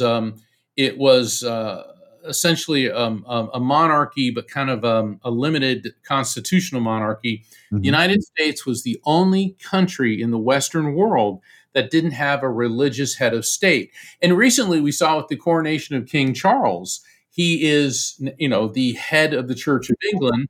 And I like what he said about being defender of all the faiths. Because traditionally, the British monarch was defender of the faith. You know, I always think of like Errol Flynn movies and defender of the faith and that. But they took that very, very seriously. And at least, you know, one good thing I can say about King Charles is he is astute enough to realize that there are several different belief systems, and nobody should be living in fear because they believe something different. Well, historically, the defenders of the faith would do so in a way that would eliminate those of other faiths. And of course, again, consciousness shift here. And to your point of the history of America, we came here, many of us, going back to the lineage. My wife's lineage goes to the Jamestown Society, the discovery, you know, basically the coming on over, much less the Daughters of the American Revolution. Now, context and consciousness. I bring up these two C words again, because if you were born at that time, it wasn't like we had the consciousness of today where it's abhorrent, you know, slavery. It wasn't completely abhorrent in that, but the founders recognized there were some things here that were just not right, but there was a shift in time over time. It doesn't always happen instantaneously, and it takes a lot of effort. Now, the other thing I like to bring up that can offend some people is the controversy of belief in the immortality of the soul, not the body, but that the soul would come back again and inhabit a different body. This is a belief in reincarnation. And historically, modern Christianity doesn't acknowledge that, although historically, if there was one point where it did and it was voted out, Council of Nicaea stuff. And again, as I talk about this, don't run away screaming, just engage in the discussion. I'm not telling you all what to believe, but to recognize that if it's possible that that is part of our reality, that there is very likely that we have all been slaves at one time and we have all been slave owners at one time. And this exactly. And that's the history of humanity is, my relatives, my dad's family hailed from England, my mother's family from Italy, and the part of Italy that they were from was so impoverished. And when they came to New York City, they were basically slaves because of the construction work. And one of my great-great grandfather was crushed to death because they were working on this giant water tank in Brooklyn, and they sent the Italians underneath because they were expendables to work on the supports, and something gave way. They weren't going to send any of the people of Germanic or English heritage. And I'm not saying that to crash on anybody, but the history of humanity involves the history of slavery. And the founding fathers did realize that it was wrong. Thomas Jefferson knew that it was morally wrong. And they also knew that it was going to have to be rectified. I had this conversation with a very, very intelligent, fascinating friend of mine. And she's African-American. She's a television show host, very well respected. And she posed the question, we're all having dinner.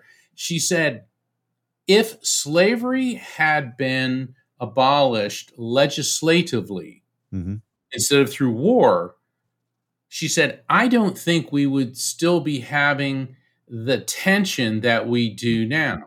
That is fascinating. Mark, I've said that too, because everywhere around the world, slavery was abolished, not by war, but by another means. Well, and in America, Britain, France, Spain.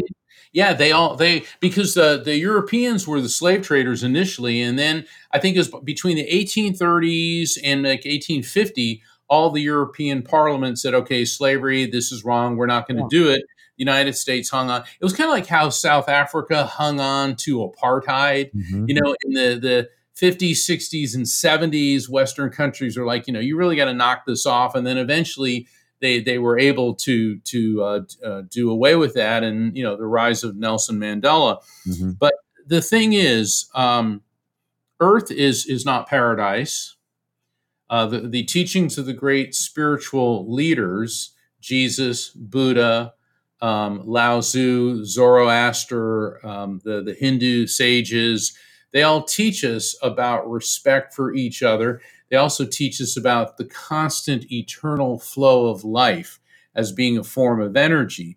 And so traditionally, Robert, this has been looked at simply as a matter of faith or even a philosophical question. But now here we are in the 21st century. And we've also had the benefit for over the last 120 years of quantum physics. And now what we're beginning to see and to understand, as Dr. Michio Kaku, one of the co-founders of string theory, said, eternal life does not violate the laws of physics. And so that's a big part of what I'll be talking about at Spiritual Awakenings International, because the work that I do is, in my latest book, The Afterlife Frequency, the subtitle is The Scientific Proof of Spiritual Contact and How That Awareness Will Change Your Life, explains the different forms of spirit contact, the concept of an afterlife, what I call the electromagnetic soul, is all based on quantum physics. And that doesn't necessarily violate belief systems. It's that have been talking about the same thing through different vernacular and different filters, but eternal life is all about energy. Yes. And Mark, I think where many human beings get it wrong is they take it into a purely biomechanical viewpoint. And they think we can just take the consciousness and plug it into a computer stick or chip. And, you know, we talk about the weirdness of some of those folks that are promoting this artificial intelligence, which, you know, it's kind of a bit scary when you have non-life forms that have no soul and consciousness in reality mimic these patterns and change and alter it. And you see science fiction movies written about it, but the transhumanists as well, and their idea of living forever. They have misinterpreted living forever. It's not as a physical entity. This is a thing we inhabit, but the spirit, the actual essence of who we really are. It's not the illusion that we perceive while we're kind of seemingly trapped in the body. And I think your message, as is mine, is that we don't have to be trapped in the body while we are still in it and inhabiting it, that we can have these spiritually transformative experiences without even dying to come back. You know, and I had a near-death experience that impacted my young life, and my worldview changed because of it. Yeah, you know, there was an ancient Greek myth. It's funny because when I was a kid and we would read the Greek myths in school, it was kind of like a fairy tale. Well, when I was in college, I took a PhD level course of examining the ancient myths, and they delved very deeply into many of the questions that we're still pondering today. And there's one story of this woman who went to the gods, and she asked her husband to be given eternal life. And they said, "Are you sure that's what you want?" And she said, "Yes." So they gave him eternal life. And the thing is, he kept growing older and older and older, and he became this aged, infirm horror. And then she went back and says, "What? I asked for eternal life." They said, "Yes, but you didn't ask for eternal youth." Mm-hmm. And so you can take that, well, did they believe that literally, or was that a philosophical question along the same lines of what you just said about transhumanism? Mm-hmm. Is people are confusing this. You know, some people are so egocentric, they want their body to live forever. And that's a nice thought. But we have one life, as my dear friend Rhonda Schwartz, she's a medium. She's the wife of Dr. Gary Schwartz, good friend and colleague of mine who's working on consciousness and the Soul Phone Project at the University of Arizona. And Rhonda said, we have one life and it's eternal. So while we may temporarily be in these corporeal containers, these bodies, who and what we really are is a soul. In my book, The Afterlife Frequency, I introduced the concept, the electromagnetic soul. Mm-hmm. And in a nutshell, every great spiritual teacher from ancient India through Zoroaster, Buddha, Moses, Jesus, Muhammad, Native American spirituality, all the way up till the modern era, has all said that the soul pre-exists the body, comes into the body, moves on after the body dies. We know from the field of neuroscience, which studies the human brain, that the brain has the most sophisticated electromagnetic field in the body. We know from the laws of thermodynamics and physics that energy is neither created nor destroyed, only transferred from one form to another. So I developed the term, the electromagnetic soul, to explain what we really are, which is pure consciousness, a soul, a spirit, that is eternal electromagnetic energy. Mm-hmm. And through that theory, I'll be presenting my talk, The NDE Zone. Mm-hmm. The subtitle is Connected by the Light from the Cosmic to the Subatomic. Now, I'm not going to get into the details about that because, you know, I want everybody to tune in. So cool. Yeah, sign me up, man. This will be fun. It's going to be real fun. And the studies in consciousness, Robert, that have been coming out have just been fascinating. In fact, in the past year and a half, we've had two major breakthroughs. I remember this date because it's so perfect. 2/22/22. Okay, February 22nd of 2022, an 87-year-old man in Tartu, Estonia. He had a stroke and he was rushed to the hospital. The doctors put him on an EEG, an electroencephalogram, to measure his brainwave activity, because that's what you do in analyzing and treating a stroke. We have five different brainwave frequencies: gamma, beta, alpha, theta, and delta. Gamma is like when you're on the Jeopardy Tournament of Champions. That is when your brain is in overdrive. Beta, that's the normal everyday awake state. You know, we balance our checkbooks, operate computers, cars, deal with our lives. When we begin to relax or meditate or drift off to sleep, we go into alpha. And then from alpha, we go into theta.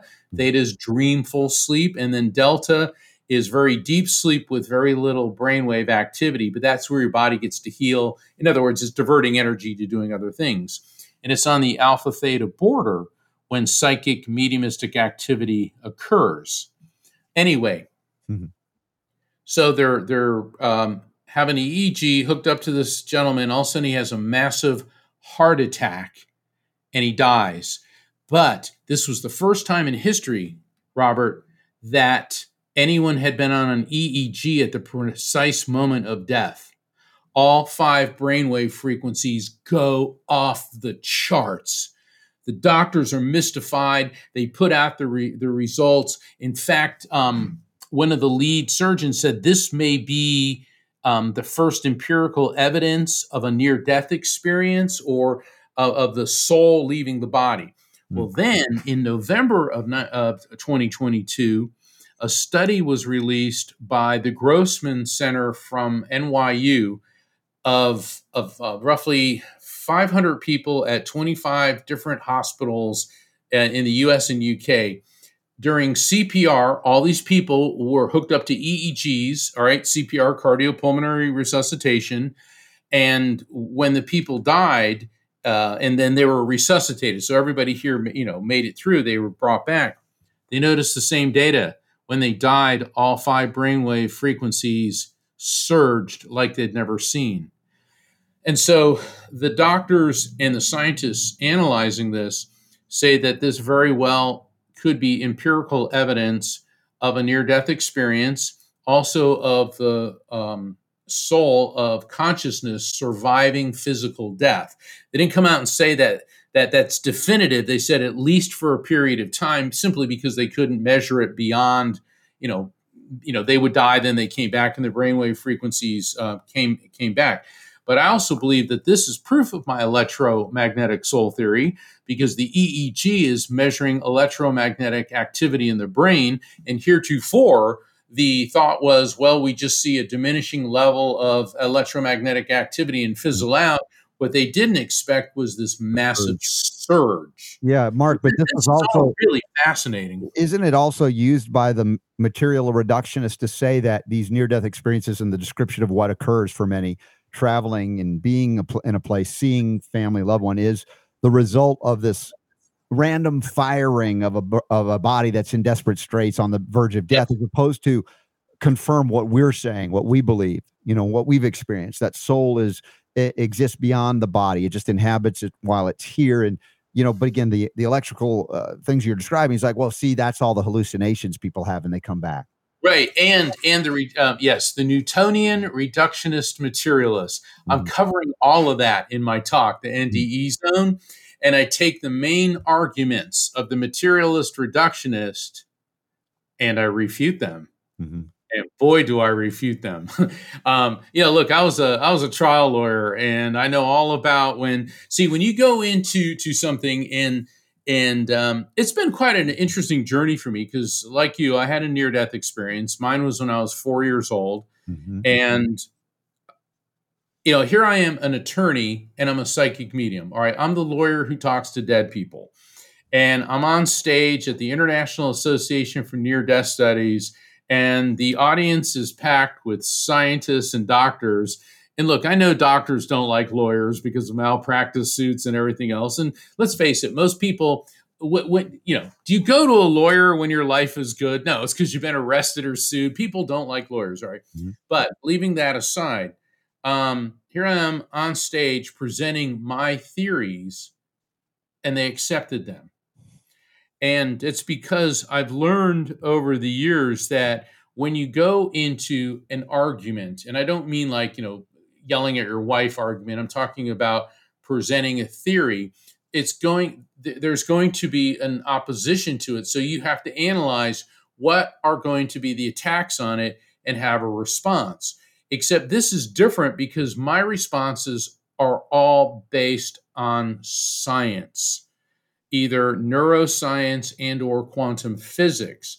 And so the reductive materialists, and the term reductive materialism, for the benefit of audience members who don't understand what it means, Sir Isaac Newton believed that the atomic world was just a miniaturized version of our world. In other words, the material world could be reduced and that everything is explainable through science. And Newton, though, and I call this the Newton paradox, he didn't believe in an afterlife or a soul, but he believed in God. And Sir Isaac Newton spent more time studying the Bible, looking for cryptic and hidden messages, than he did studying science. Mm-hmm. Wow, this is the guy that invented physics, the law of optics, the laws of motion, the laws of gravity, and yet he spent more time studying the Bible. So there's a paradox there. But Newton did not have the benefit of quantum physics, because he lived in the 1700s. And if he had the benefit of quantum physics, I think there would not be Newtonian reductive materialism. Yeah, as the predominant paradigm, among the scientific intelligentsia as well. And it created a conflict between those who are spiritually oriented or maybe even religious oriented, looking at the science of the soul, if you will. And I believe there shouldn't be a conflict between science, because science is, in its purest form, a process of discovery of existence, of creation and understanding, learning about it, and maybe duplicating it for benefit, as opposed to what it's become, a very destructive means by which it can control mankind and have them live enslaved and in fear. So we've really, delved far, far away from the spiritual side of even healing, as I've talked about, the history of healing, body, mind, and spirit. And then in the predominant paradigm, artificially induced of modern medicine, very Newtonian reductionism, they abandoned the spirit side. Maybe a body for sure, maybe some mind, but no spirit. And that's where it's become a very destructive means, even if there's evidence of medicine helping people in traumatic injury situations and repairing them. Beyond that, it disavows the knowledge of the self-healing properties of the body that was created by something far greater than anybody's mind even. As usual, Robert, you hit the nail right on the head. I love it. You sum that up so perfectly. And that's important for people, because a lot of people say, oh, psychic, medium, lawyer. But you have to realize God exists in spite of religion, not because of religion. And I have no problem with the different belief systems. Yesterday, the queen of rock and roll, Tina Turner, died, which... I mean, can you think of a time in your life when there wasn't a Tina Turner song on the radio? But she was raised in a fundamentalist Christian background, but converted to Buddhism. And I was looking at quotes from Tina, because I put out a newsletter today and I quoted her. And one of her quotes was, "There's something good about all the religions." And she said, basically, one isn't better than the other. And I've always taken that approach. And, people get into, well, our religion's right and you're wrong. And it's like, well, hold on. It isn't about that. It is about human beings want to have a connection to the divine. They want to have an understanding of eternity, and they do it through their cultural filters. And if you look at the teachings of all the great spiritual teachers, Jesus, Buddha, Confucius, Lao Tzu, Muhammad, they're essentially the same. It's all about peace and love and understanding. It isn't about let's go and hurt other people and attack people. It isn't about that. But anyway, I don't want to get into. No, I don't mind. I love the discussion. And I look at these various religions as a reflection of the state of consciousness of the individual that gravitates towards it. And this is what we're seeing too about the movement away from organized religion by many. My friend Dr. Rashid Buttar, who was raised a Muslim, on his last interview with me last Tuesday before he died on Thursday, or translated into a different form, he talked about the more he learned, the less he was interested in modern official 501c3 churches, religion, that kind of thing, which could be offensive to some. But at the same time, many of this audience does get that statement, that the spirituality, the essence of a teaching is what inspires you to be a more loving, uplifting, spiritual person. And if that religious teaching that you follow or a member of helps you to do that, then great. And if you are not resonating with it anymore, what am I to say? Except to say, I want you connected to the source of all your healing, all of the inspiration. However you get there, it's not of my concern, and God loves you no matter what. So it gets to the point of where you're promoting a brand versus, hey, what is it that reflects well for you? What resonates with you? And everybody's got a different state of consciousness. It's not a one-size-fits-all scenario. I saw this cartoon, and it's in heaven, and it's Buddha and Jesus, and they're sitting on a cloud talking to each other. And Buddha said, I should have created one of those, you can't depict my image because they always make me fat. And Jesus said, tell me about it. I've been a blonde white dude for like 2,000 years. Yeah. Again, everybody, humor. God has a sense of humor. And we like to laugh. I absolutely. I mean, whenever you see really great spiritual teachers, They do have humor, because humor raises a vibration, it reduces tension, mm-hmm. and it helps eliminate fear. How many times in the Gospels does Jesus say, fear not? And fear is a terrible thing. Being afraid is living in fear of violence, living in fear of bullies, living in fear of all sorts of things. Yeah. And that's what the great teachers are doing, is to elevate our consciousness, and in so doing, replace fear with love. Mm-hmm. Now, that's all nice, well, and good, and we are living in the material world, and I'm not telling anyone to just, let your guard down. You have to be aware. My dad was a Navy SEAL, and he drilled it into my head as a young age, be aware. And that awareness is in the physical as well as in the spiritual. Mm-hmm. And I think that anyone who will sign up for the Spiritual Awakenings International conference is going to really enjoy that. I invite people to go to my website, which is afterlifefrequency.com, just like my my book, Afterlife Frequency. Mm-hmm. And you can go to my calendar of events, and you'll see on June 10th, the Spiritual Awakenings International. You can sign up there. I believe you can go to spiritualawakeningsinternational.com. .org. Okay. No. Yeah, .org, and sign up for it, because it's a free conference. But it's a very uplifting and enlightening. And this is going to help a lot of people all over the world realize that there is more to life than the physical. Mm-hmm. Beautiful. Hey, Mark Anthony, I so enjoy our conversations here. They've been a lot of fun. I hope everybody else is enjoying it as much as I do. But even if you don't, hey, man, this is my show. We're gonna have some fun our way, my way, whatever. But no, the idea here is, of course, to have these conversations, to open up people to experiences, to realities maybe they weren't aware of, because they're asking questions. They sense something's up. I need to know more. And if it works through your own existing belief system, then great. If it doesn't, then open yourself up to talk to people and share experiences and learn from each other. And check out the Spiritual Awakenings International Conference, 2023, June 10th and 11th, spiritualawakeningsinternational.org. It's free, but you can donate to support the organization as well. And we have links, of course, to Mark Anthony's page, afterlifefrequency.com. And Mark, welcome back anytime. I just enjoy our conversations. Hope you did as well. I have a sense you did.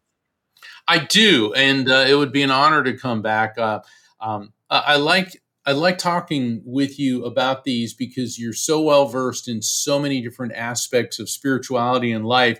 It keeps me on my toes, and it's just fun. Yeah. And I think that for the benefit of the listeners, I think it's enjoyable, because you bring out so many different viewpoints from so many different people. I mean, this is the United States of America, and we don't ban books here. Okay. Who bans books? Adolf Hitler banned books, Mussolini, Stalin, Kim Jong-un, Vladimir Putin, Xi Jinping, okay? This is the United States. We don't ban books. And yeah, maybe there's books people don't want their children reading, but that's what that's part of parenting comes in. And the reason I say this is I'm the author of 3 best-selling spiritual books. But there could be somebody who says, well, we don't like what he writes. Sure. Let's get rid of that. The thing is, the United States of America is founded on the free marketplace of ideas, the free marketplace of thoughts.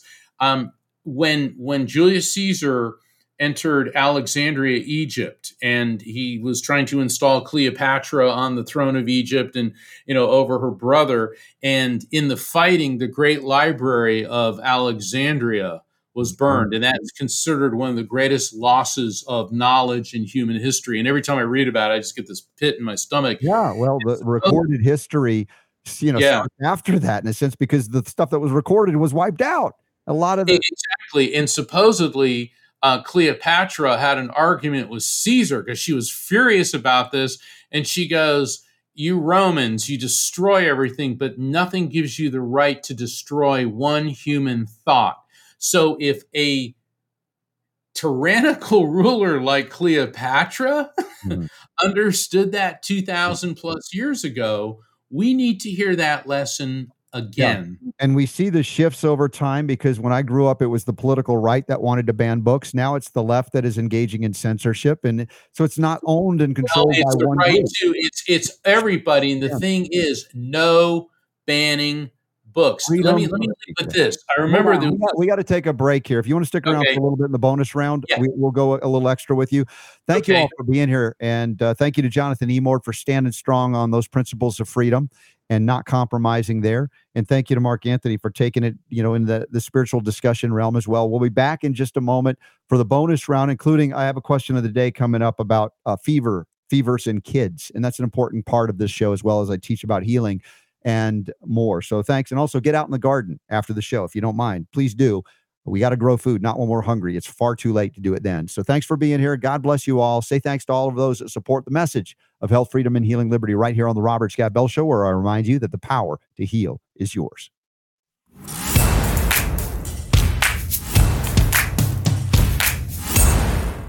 All right, bonus round commences now, and I don't often hold the guests over into the bonus round, partly because I honor their time, but sometimes there's like a cliffhanger. It's like there's still some more engagement that we need to do, and I don't know when we get you back on with schedules and everything.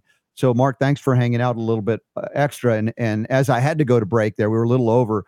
You had some things that you want to bring. Yeah, I know we were talking about banning books.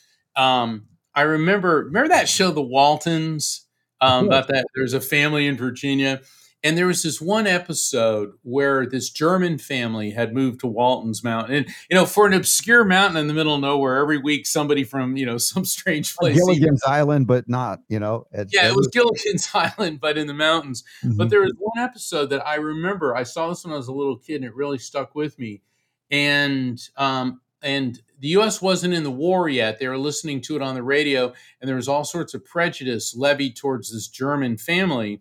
And so they were going to have a book burning. The radical elements in the town, they got all these books, and they had a big bonfire. And, of course, Richard Thomas, a.k.a. John Boy, runs up and says, "Stop." They said, "We're going to burn all these German books." All these, they found all these books in German. They were about to throw them in a bonfire, and he picks this one book up, and he goes, "I wish I could read it." And he goes, "Does anyone read German?" And the German woman, the mother of the family, walks up and says, "I can." He goes, "What does it say?" And she opens it up, and she says it in the first line in German. And he goes, "What does that say?" She says, "In the beginning, God said, 'Let there be light.'" They were about to burn the Bible, and they didn't even know it. Mm-hmm. And so when we burn things, when we ban things that we don't understand or that we don't necessarily agree with, we're not helping anybody, because freedom is a very, very delicate thing. Robert, my brand is the Psychic Explorer, because I've traveled all over the world. I've been in communist countries. I've been in absolute monarchies. I've been in military dictatorships. And the freedoms that we take for granted, the best way, from my experience, I was a teenager, and I was in Russia. And we had this guide who was assigned to us. And we called him the product of the state, because everything was Russia good, Russia this, Russia that. He was going on and on and on. and he stood up and he was talking about the Russian Constitution guarantees freedom of speech.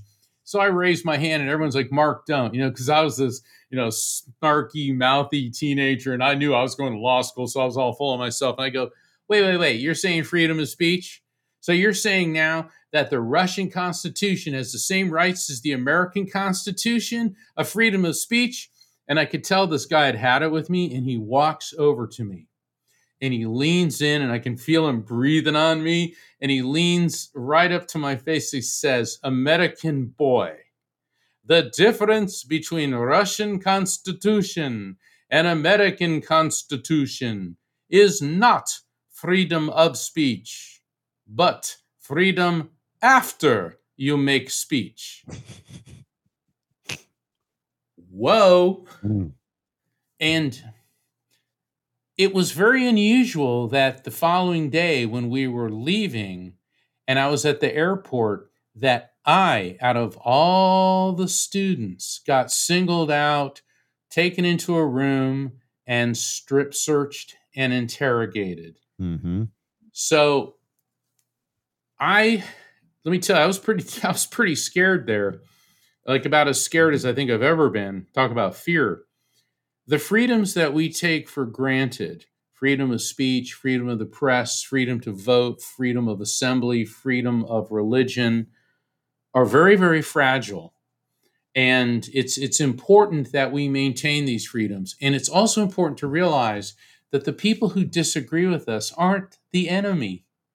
They're not our enemies, okay? No matter what side of the aisle you're on. So if somebody disagrees, that doesn't mean hurt them, because it wouldn't it be better to have a discussion and disagree on things? Or do you want an autocratic ruler like a Julius Caesar, like a Cleopatra, like a Vladimir Putin, whose opinion is the only one that matters, and if you disagree with it? Isn't it amazing how many of Putin's rivals seem to commit suicide by jumping out of windows? Yeah. I mean, it's the thing in Russia where you just get flung out of windows right and left. Yeah, that must never happen here. So that's why I'm saying that, Robert. And your show is a perfect example of the freedom of speech, because you bring on, look, I'm a lawyer. I see spirits. I've been there, and I saw in the chat room, mm-hmm. one of your audience members said she saw her husband's soul leave his body. Mm-hmm. She absolutely did. I have seen that. It's that energy field. And this is part of what I'll be talking about at Spiritual Awakenings International. That's what's known as a shared death experience, where people in close proximity to the person who's transitioning may see the spirit leaving the body. They may see other spirits coming to greet that person. Mm-hmm. These are traditionally very highly controversial topics. But the thing is, we now know that these are being identified all over the world. The Near-Death Experience Research Foundation, headed by my dear friend, Dr. Jeffrey Long, they have a database where doctors from China, Iran, the Koreas, Japan, Europe, I mean, all over the place, doctors in conservative Muslim countries are reporting shared death and near-death experiences.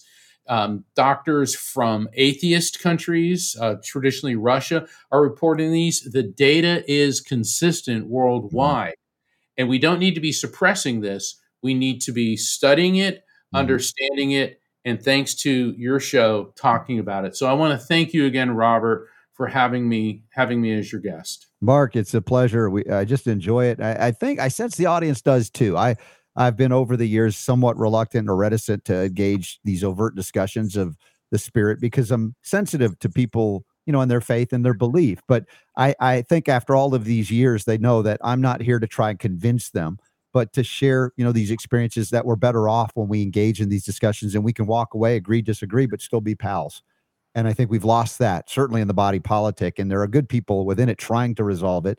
And much to, maybe the threat to their life in this body. And this time we just lost a dear friend in Dr. Rashid Buttar, who was a warrior renegade who took on certain powers that be on this planet that didn't like what he was doing. And, it's argued that he was poisoned and left too soon. I don't know the journey. Ultimately, each soul, I think, has some kind of contract and agreement, and others say God only knows when these things occur and happen. But that's when a lot of people ask the questions about the immortality of the soul or spirit, and want to engage in these discussions to get some level of comfort, to know that it'll be okay, that it's all right. This is part of the journey, and this has happened for time immemorial, and it's just very, very present because we lose somebody that we loved and appreciated so much. Oh, yeah, absolutely. Yeah, I'm sorry if you're lost, and really for the world's loss, because he was one of those people that was a light. He was definitely a light in our world. And a lightning rod too.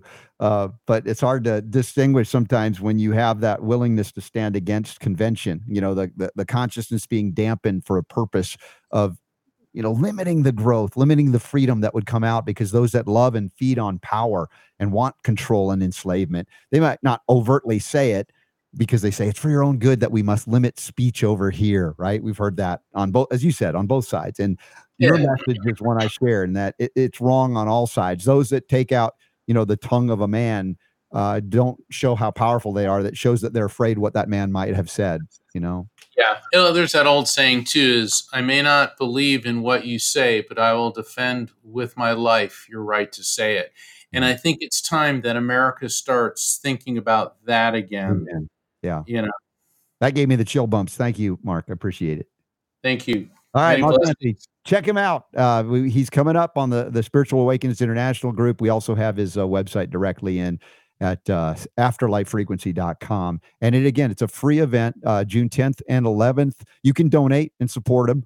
But that's at spiritualawakeningsinternational.org. Thanks, Mark Anthony. Again, that was a lot of fun. If you guys liked it as much as I did, we'll have him back on for more discussion. I think it's a very healthy thing to have happen now with all that's going on. But yeah, medical freedom as well. All these hyphenated freedoms, you know, we can have discussions about them. Without one, there can't be another. But, you know, why do we have to hyphenate freedom?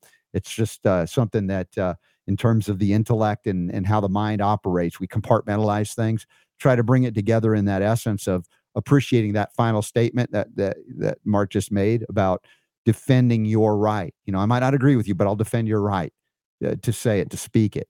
And that's why even the books we don't like, I don't want them banned per se. Now, we could get into discussions another time about protecting those under the age of majority, you know, when they aren't fully mature and engaged in this lifetime in a young body. And I think that's a different discussion, but an important one to have as well, because we've seen the alteration of freedom to do things to people that are kids, in fact, that are not capable of understanding the consequences of a lot of decisions. That's why historically it's accepted that, you know, hey, there's a thing called kids, called childhood, and called children that you shouldn't be messing with.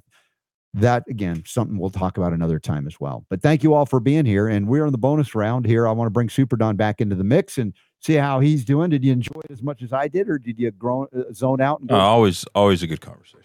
It was. It really was. It was a lot of fun. Yeah. It's funny because I know there were people. There was one comment in the Rumble chat was like, "Oh, a psychic, eh?" Mm-hmm. You know, and it's like, no, this is not going to be. I see in the future that you will have great fortune. You know, it's not that. That's not what we're talking about. It's a whole different. Yeah. It's for me, it's the science of the spirit. It's being able to discuss and engage. And, you know, the word psychic at a time kind of concerned me. And I've joked about my, let's say, awakening in terms of health and healing. Remember, I talked about the story of meeting the homeopathic doctor that would become my mentor for many years, and how when I met him, he began to tell me everything about my medical history from the time I was a baby, and he was right. I'm like, I met you a few minutes ago. How do you know this? You're right. What is it? Are you psychic? And he laughs and he says, no, I'm a homeopath. And I thought that was weirder because I'd heard. Wait a minute. I thought you guys were all witch doctors. Right. So that's the concept of, you know, I don't want to, let's say, disengage and disconnect from people who, because the term is somewhat concerning. Now, granted, if someone claims to be a psychic and is trying to use powers to manipulate you in some way, I mean, that's, people do that without being claimed to be psychics, just if they have powerful minds or if they're politicians, you know, and they use these manipulative tools and techniques, whether they're considered psychic or not, that's problematic for me. But this is not a guy that does that. This is a guy that's, you know, looking into, I think it's clear to most people anyway. It's one thing to be averse to psychic manipulation in terms of what we might determine to be black magic, right? Casting spells on people, whether you believe in that or not. To me, that's kind of form of manipulation that happens in what? A lot of advertising. You know, these are manipulations of your mind through fear, through things. And we could argue, even though it's not called psychic energies, it is working on the energy of the psyche to alter your reality artificially, subtly, and in a very nefarious way. And I think that's a problem, whether you call it psychic or not. But to explore the other worlds and acknowledge experiences that don't necessarily make sense from a Newtonian reductionist kind of viewpoint, I guess I just try to find a way to break through some of the vibrations associated with certain words that cause people to immediately shut down, because that's not where we're intending to go with any of these discussions. At least I'm not. You don't want to scare people away. Not my intent to do so. Yeah. You know, some people are when we hit these subjects, but let's see, what do we got? I like the discussion. Thank you. That was from formerly JAMA. There. Good. I'm glad you liked it. Why was he formerly JAMA? What is he now? NCCAOM. What was wrong with JAMA? I don't know. I do not know the answer to that question. Formerly. Huh? Like, is that like Prince, formerly the artist formerly known as Prince? Yeah, no.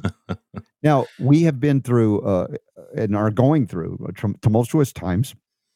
And my experience the last week has been very roller coastery in terms of the emotions, the loss of our friend, and also the elation of major milestones in life of my daughter and things, and pretty amazing. And you know, my wife has been through a lot, and you know, the last 10 plus years we've talked about it on an ongoing basis, the trigeminal neuralgic pain she has, and how the journey we've, you know, worked through to find things to make it possible for her to continue through that pain. And you know, she went through 2 intense days of all the planning, the prepping, all of the stress. My mom's visiting, you know, from Atlanta, 89, and she's come through a lot. It's like there's a lot of things involved in here. We're hosting a party, and she's, you know, today she's standing up, standing strong. Not to say that she's unaffected by all of this, but I have to say I'm impressed, so impressed that even 3 years ago, she couldn't have done that. And that's an acknowledgement of a milestone when we look at yardsticks in our life to say, hey, how are we doing? Are we getting better? Are we getting worse? Are we maintaining? Do we need to modify course? We need to stay the course, that kind of thing. And I will acknowledge this as well. With my mother, the big thing that, in addition to all the good things that we've known to do and helped her to do, the Folium PX was a significant leap forward. The Folium products that we talk about with Bobri, when she, you know, got out of, you know, the worst of the scenario she was dealing with, my mom at 88 at the time, New Year's Day, she celebrates by going out dancing. And on her birthday, January 29th of 2023 here, celebrated. And we showed the video of her dancing to, was it a Fred Astaire, Ginger Rogers thing? I think it was, yeah.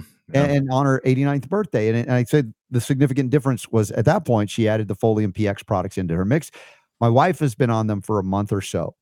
And again, I don't know definitively, but I'll have to say that's the most significant change or shift recently. And it's there seems to be evidence of strengthening there as well. So more validity to folks. If you're at a stuck point, even with all the good things you know and that we know, you might consider trying the Folium PX. Go to foliumpx.com and try it.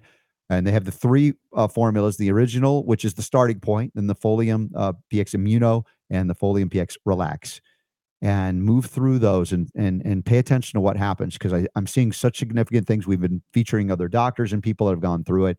And use the code RSB10 to get 10% discount when you go there as well.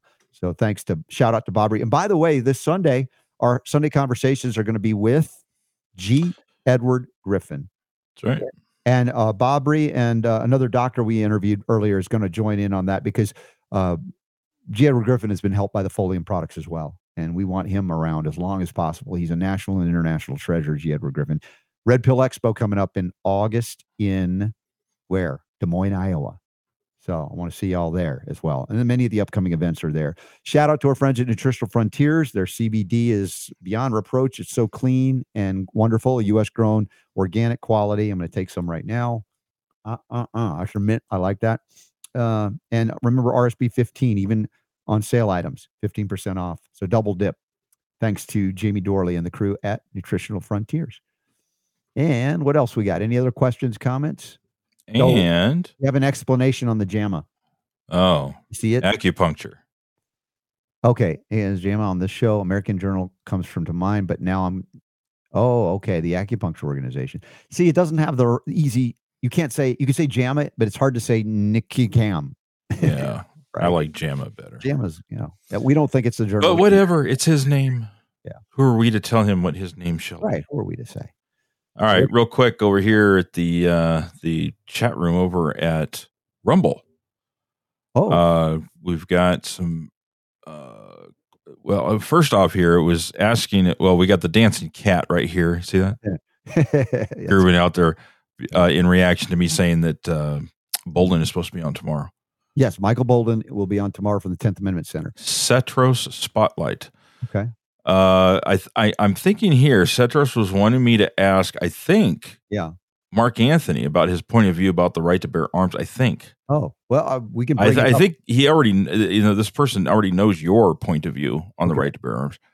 Didn't get a chance to do that, so maybe next time. I have a sense, and certainly we'll have Mark back on, but you can tell Mark's a freedom guy, can't you? Yeah. Yeah. Yeah, absolutely. Yeah. Now, this next part here, I think this is directed to you, RSB, hypothetically speaking, if you had a particular favorite psychic. What do you mean, hypothetically speaking, if I had one? I mean, if I had one, I'd tell you. Probably Mark Anthony, right? You know, Is he your new favorite psychic? Did you have a favorite psychic?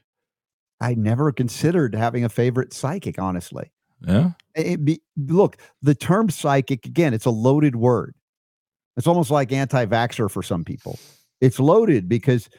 You know, there are people that have what we call psychic abilities. Now, I think we all do because part of our existence is spiritual, and it exists in a realm beyond the physical eyes, physical ears. You know that. This has been part of my discussion points for years on this show as I reveal intuition, right? The gut feeling, the heart feeling that goes beyond the intellect, even the mind, that connects us to something, even I would argue, far higher than the psychic realms, which may be more emotional or mental, or even etheric, that going beyond that is you know, when I think of psychic, I mean, there's a stereotype, there's a thing, right? Especially with us growing up, psychic, that's, I mean, really, honestly, if you think about it, it was during our growing up time was when psychics became a thing, right?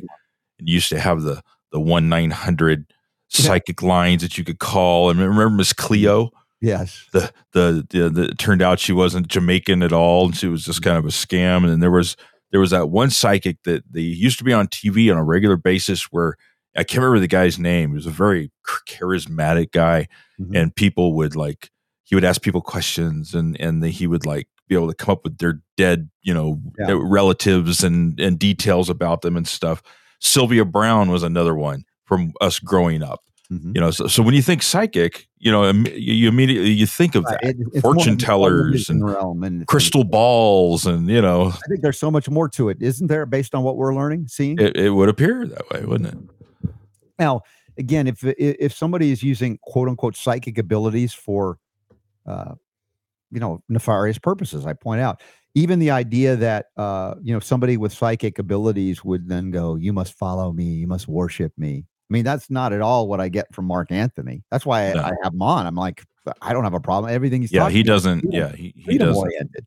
And I think that enlivening the abilities, capacities to do these things by, your own, ability to do so, or your belief system. To me, it's about restoring and strengthening a connection to the divine. And then you have insight. As I talk about the idea of being a very skilled surgeon, for instance, but yet an atheist. You may be in, a surgical theater where you're conducting what you know to do more than anybody in the world. You're the best. And if you're an atheist and you hear suddenly a message somehow entering your brain, for lack of a better way to say it, says, don't do that cut that you know is the only thing that that always works. It's going to kill the patient. You're like, if you're an atheist, you're going to dismiss that and go, I don't know what that is, but, and you do it and the patient dies. And I'm just saying that the beauty and majesty of creation is that we have the capacity to receive messages from the so-called other side. But the other side is not necessarily only there in death, but that we are connected to it in life because it is part of our lineage, our birthright, our, where we come from, where we originate. And so I've had to kind of learn about that to get beyond my reticence, you know, as I learned about, oh, the psychics, ooh, that's bad, as opposed to, you know what, it's just an extension of another, what we got, another sense, sight, smell, taste, you know, another sense, extrasensory perception. The sixth sense? ESP, they used to call it. Yes. So I try to demystify these things. My role and intent, and I know that these things can be considered mystical experiences too. I don't deny that, but I like to be able to talk about it, not just dismiss it outright. Oh my gosh, now he's anti whatever. No, I'm pro freedom and I'm pro human experience on all these levels, and I want to hear about them. I want to talk about them. I think we're better for it. And if somebody's afraid to have that discussion, maybe they're not ready to have it. And I'm not having it just so, oh, I want to change your mind about it. No, it's just about, hey man, let's just talk about it and be better for it. That's my intent anyway. Well, and let's not forget, as Diana reminds us, of the great Karnak, the Magnificent. Yes. Some of the funniest Johnny Carson. You remember that? Yeah, some of the funniest bits he did. Yeah. Annie. Hi, Annie. She says, hi, guys. I want to give you sincere condolences for Rashid. Thank you, Annie. I appreciate that. It's good to see you here. Congrats for your daughter's graduation. Thank you. And it's good to see you here as well. Glad you're here, Annie. She also says, I am still sticking to you almost every day. Okay. I'm rarely getting in front of the computer to chat live. Well, we like it when you do, Annie. Sometimes we feel all alone without you. And, you know, sometimes we see like one or two comments in the chat room. Look, Michael Bolden is here. I don't know if he's still here, but Michael, I hope you enjoyed the show today. And it's so great to have you on board anytime, off the air and on the air. You know that we love you. And I'm looking forward to having you on tomorrow. And sad day tomorrow, because tomorrow I would have been flying out to St. Louis for the Advanced Medicine Conference. And of course, Dr. Buttar's passing has changed a lot of things. And yet there's more things to change because of it. And we're speaking of that, over on Rumble, is it Gashina? Spotlight. Hi, y'all. Still grieving the loss of our hero, following his advice, exercise free will. Blessings to you all. Stay strong. Beautiful. Thank and you. Then here we got again here. I'm intrigued. Yeah. Cetro Spotlight, it looks like, donated $5 to us on Rumble. How does that happen? And is now a monthly supporter on Rumble. Well, thank you. That's amazing. Well, thank you very much. But what does that mean? I don't know. I still don't know how this works. I haven't been able to figure it out. Somebody tell us how this thing works on Rumble. We can make it active. But thank you, Cetro Spotlight. Thank you, Cetro Spotlight. Appreciate that. Really nice of you. Thank you so much. Yet another way that you can help support the Robert Scott Bell Show, if we can figure out where that money goes. But right. But yeah, also we have the patron support group as well, and we know that's. I put up another episode, by the way, of Advanced Medicine Monday. Advanced Medicine Monday flashback. Yeah. Yes. It's amazing the history we went on to do, and then Dr. Buttar went on to do, and here we are.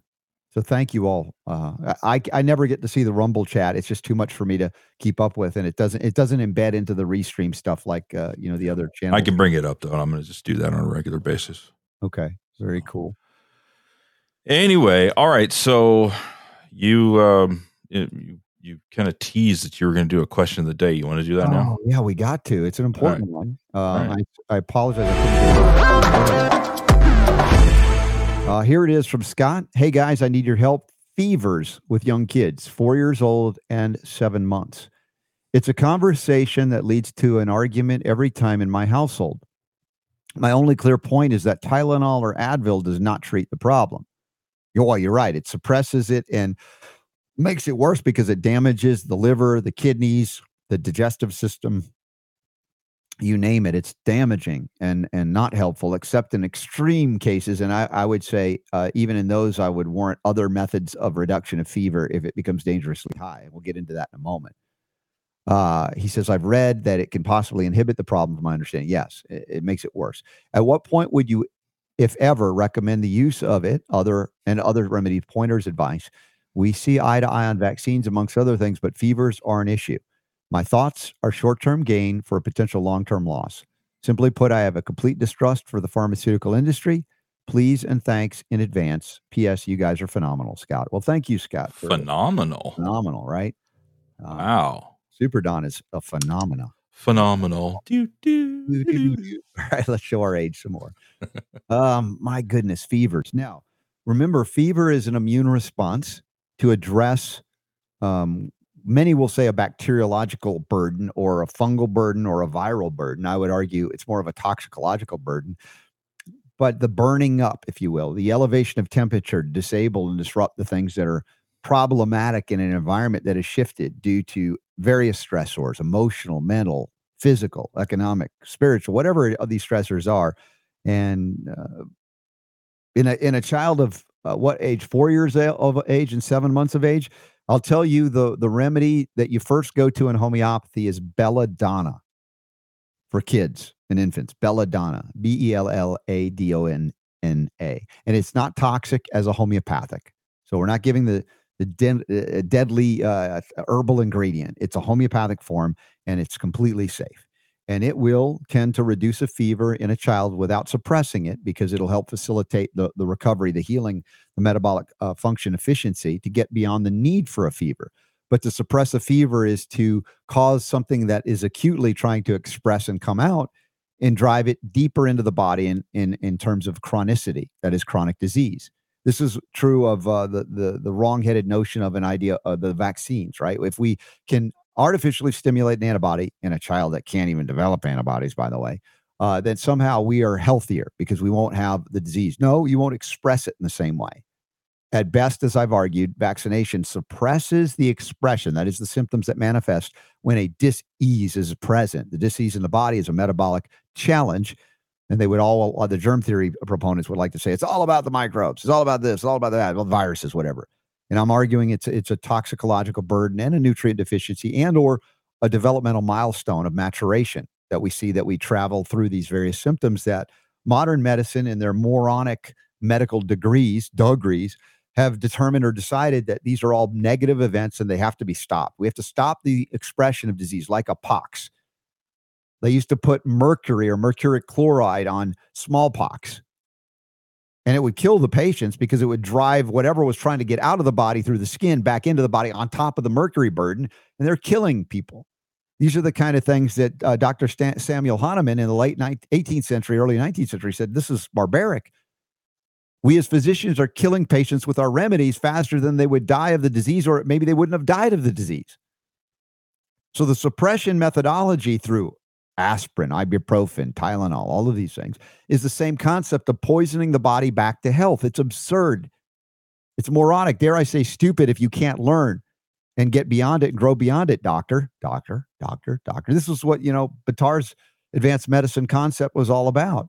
And he wasn't the only one that had that. He just was able to coin the phrase and really market it well. And he had the strength and the vitality and the personality to carry it forward to so many, which was needed. You had to have a strong, ego and mind to be able to do what Dr. Buttar did. And may we all continue in that vein, in our own different and unique ways, to keep promoting this concept of advanced medicine as opposed to mediocrity and poisoning the body back to health as a means by which we can recover outside of acute intervention. And that becomes the question that Scott asks about when could you say it might be viable. So you might say, all right, a child has a 103 and a 103.5 fever, and I'm saying that's not dangerous. That's not a dangerously high fever. I've seen children playing outside with that level of fever. And maybe they're slowed a little bit by it because the energy your immune system needs and utilizes to mount an immune response like a high fever is something that usually takes away from the movement activity. So you're not as active, you're not as engaged. You can't be peak performance physically when you're doing that. And honoring a fever by resting might be ideal, but I've seen kids play through it. Now you get into the 104, 105, 106, you're getting into, arguably a dangerously high fever that could create brain and nervous system dysfunction, overheating. At that point, you go, hey, should we take a Tylenol or do a drug of some kind? Well, it's a traumatic experience to do an ice bath, but before an ice bath, if you can use cool compresses, keep the head at least cooler. You can manifest as well the strength to overcome it by utilizing homeopathic remedies like belladonna or phosphorus. In the 7-year-old already, you could start transitioning to phosphorus, no harm, homeopathically. Ferrum phosphoricum. There are a number of fever remedies out there. Aconitum napellus, the deadly monkshood, which is a dangerous ingredient in nature that's toxic, but converted to homeopathic form, giving a dose of Aconitum napellus first thing homeopathically now can stop boom, before it even becomes a fever, not by suppression, but because it helps mobilize the body's own defenses to overcome the challenge before it becomes a significant challenge, and you never manifest the fever. You haven't suppressed it with a toxic poison to the liver and the kidneys that I would not want to recommend at any time if possible. However, you might have tried everything to deal with certain discomforts in the body, and allopathic medicine is there to the rescue, and it says, hey, you got a headache, even though I would argue it's a liver issue, and as Brian Artis mentioned the other day, a cardiovascular issue. And I would argue that, hey, maybe we could get on some Cardio Miracle, like Super Don did, and he broke the cycle of these recurrent, almost by clockwork, migraines. He wouldn't do a coffee enema, my Super Don, but he did Cardio Miracle, and he had the similar benefit to, you know, go to the strength of the argument of Dr. Brian Artis that talked about, you know, these headaches being a vascular issue. And I agree. I don't disagree. The vasculature is at play. Now, if you help heal the liver, that's fundamental to the vasculature as well, and sometimes that's enough. But addressing the cardiovascular aspects of the health, I'm just talking headaches now, not necessarily fever, but fever plays a role there too. But liver congestion is everything. A dose of bryonia to start, homeopathic bryonia to start. Folks, if you want to learn about the basics, Clinical Homeopathy 101 Plus is a lecture on demand that I did for Trinity School of Natural Health. Just about an hour. Not long, but it's a great starting point, a great foundation to understand some of these basics, working with the different systems of the body. So I would be reluctant to take any liver toxic drug at any age, particularly younger ages where you can't handle it. But I do recognize there are a point where you could argue we're in a life or death scenario. Allopathic medicine could suppress the fever. I don't disagree that that could be a point at some point, but that would be the last resort, as opposed to the first, second, or third resort. Does that make sense, Super Don? Making any sense here? It does. Okay. Trying to be reasonable about this. You know, I know I'm dogmatic about my views too. Everybody can be, but not in a way that I don't want you to ever think that you said never, ever, ever. I'm like, yeah. I mean, look, it's all common sense, really, is what it comes down to. You know, once you understand that there are other options than that, because I think a lot of people, that's the only option they think that there is. Yeah. That's how they were brought up, right? You know, oh, fever, here. Yeah. Ibuprofen. Yeah. So I you know. And Annie, our homeopath's making good comments too in that on the fever stuff. There's a lot of nuance. Oh, let's see. With you. I can put that up here. Yeah. But I try to give you basic concepts, because I'm not going to say you're going to be a homeopath overnight. It takes a lot of years of study, but even then there's always more to learn. And that's why I appreciate engaging and talking with other homeopaths. Some don't want to talk to me because I have a different view on things, but those are the homeopaths that are too dogmatic for their own good. They need a homeopathic remedy for their dogmatism. But clinical experience, clinical realities are something I appreciate talking to folks about. This is your experience, and I can learn from that, and I love to do that. So, alrighty then. Steve asks, if the fever is not too high, would it help to use a far infrared sauna, or even just cover up with blankets to help boost the fever to burn out the pathogen? Well, there you go, Steve. Now you're working with the law of similars. That is, the body's trying to produce heat, so you help to generate that heat and overcome it. And yeah, that's like cures like. And yeah, heating the body externally is not necessarily homeopathic, but the concept is there. And that can burn things through much quicker, so you're encouraging the fever as opposed to suppressing it, which is the wrong-headed notion of allopathic medicine, always to fight against the intelligence of the body rather than honoring it. You know, and where it could be argued in a life or death intervention, it could be warranted allopathic medicine. They apply it everywhere and become a disaster because they create such chronic diseases that now the body can't function at all. And then you become dependent on these drugs. And that's the profitability of the medical monopoly.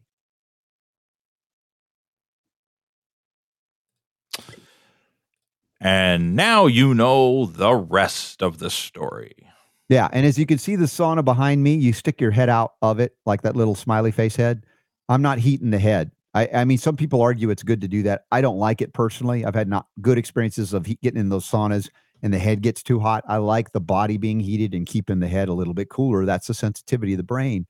That's just me. Again, if you are into the full body experience of heating your head too, that's fine. I'm just saying my bias is the sauna is where my head is sticking up and out.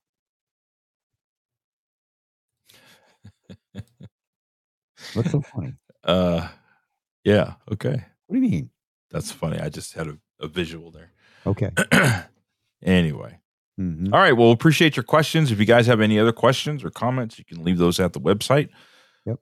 Just like Scott did. And you can call and leave us a message at 866-939-2355, 866-939-BELL.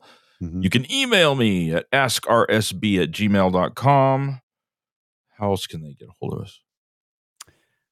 Say, hey, you. I don't know. How else? Yeah, something like that. Come to one of these events, the upcoming events tab at robertscottbell.com. And, you know. We got a new episode of Stay at Home Mom that was published this morning. Oh, right. Yes, Leslie, who's hosting us at the RSB Family Union. You guys, if you're intending to go, please let Leslie know and get tickets for it. It's not expensive, but we want to plan for what Leslie needs to do to prepare for all of us to converge on her homestead in Southwest Missouri. So please let her know. Reach out. All right. Coming up on tomorrow's show in hour one, we will have Dr. Matt Chalmers. Mm-hmm. He's a health and wellness expert. He's an author, he's a speaker, specializes in the areas of long-term wellness, nutrition, women's health, weight loss, athlete wellness, and holistic healing. We'll have him on in hour one. And then in hour two, assuming he shows up, mm-hmm. We will have Michael Bolden. Yay. Why wouldn't he show up? I don't know. He better show up. Maybe he got distracted by a chicken in a pot or something. A pot-o chicken. I don't know why. That just stands out to me. This one time he had a chicken and it was in a pot. He took a picture of it and put it on Facebook. And I was like, oh, a chicken in a pot. Cool. A chicken in every pot. That's right. Yeah. Who was that? Herbert Hoover? Yeah, something like that. Yeah. All right. I want to say those who have participated in our AMAs, our Zoom AMAs, because you're patron supporters of the Robert Scott Bell Show. I thank you for that. And we got some gifts for you, those that won the trivia contest. We got some silver and copper and silver gel coming to you. We gave away a beautiful pillowcase. And some of our patron supporters gave away, Lori gave away a T-shirt. We have, different Sprout starter kits and books. And it's just a wonderful community that we've been growing. And you guys are a big part of it. And even if you're not doing that, just to share the show is so it's amazing how many people don't know about this show, despite we've been at it for a long time. Sometimes I feel like we totally suck because nobody knows about us, but we try. We do the best we can. Yeah. And it is you guys that make that happen. Mm-hmm. And we appreciate that. Man, we've gone it was a long show today. Relative. I know we're pushing the third hour of the show thing that people have asked about over the years. Big time. Well, we need support to do that. And of course, just need some food in me. I need to mow the lawn a little bit too. I don't know what's going on. I got to do the same thing. Yeah. Yep. We got all kinds of fun things too happening. But thank you for all the wonderful, kind messages in the loss of our friend, Dr. Buttar, as well as congratulatory messages for my daughter. And for any of you guys and gals that have kids that are graduating this year, congratulations to you as well. You did it. Pretty impressive. And I'm glad that many of you have raised your children listening to the Robert Scott Bell Show so they're less vulnerable to the deceptive practices of those who would use the art of black magic in forms of government and media to convince them that they are drug deficient. They are not. They may be nutrient deficient, but they're not drug deficient. Anything else before we wrap up? One more check of the chat room over here. Cetro Spotlight is suggesting we do an AMA Rumble exclusive. AMA Rumble exclusive? I don't know. We'll look into that. All right. And then it says, put the links in your Rumble bio, please. Which links are we talking about? What links? Like links to the show or the website? I guess. Or is it social media links? Yeah. Yeah, please let us know what you think. Sausage links. Oh, I'm hungry. I made some of those yesterday. Did you? You made sausage yesterday? Spinach feta. You actually made sausage? No, we got some organic ones from the butcher. Oh, I was about to be impressed. Yeah, no. I don't know anybody who's ever made sausage before. Have you seen those machines? You put them in the... anyway. Yeah. No, we didn't do that. All right. Well, thanks, guys, for hanging out with us. for another show. Back tomorrow. It's Friday. And until then, have yourselves a good afternoon. Thank you. And we'll see you then.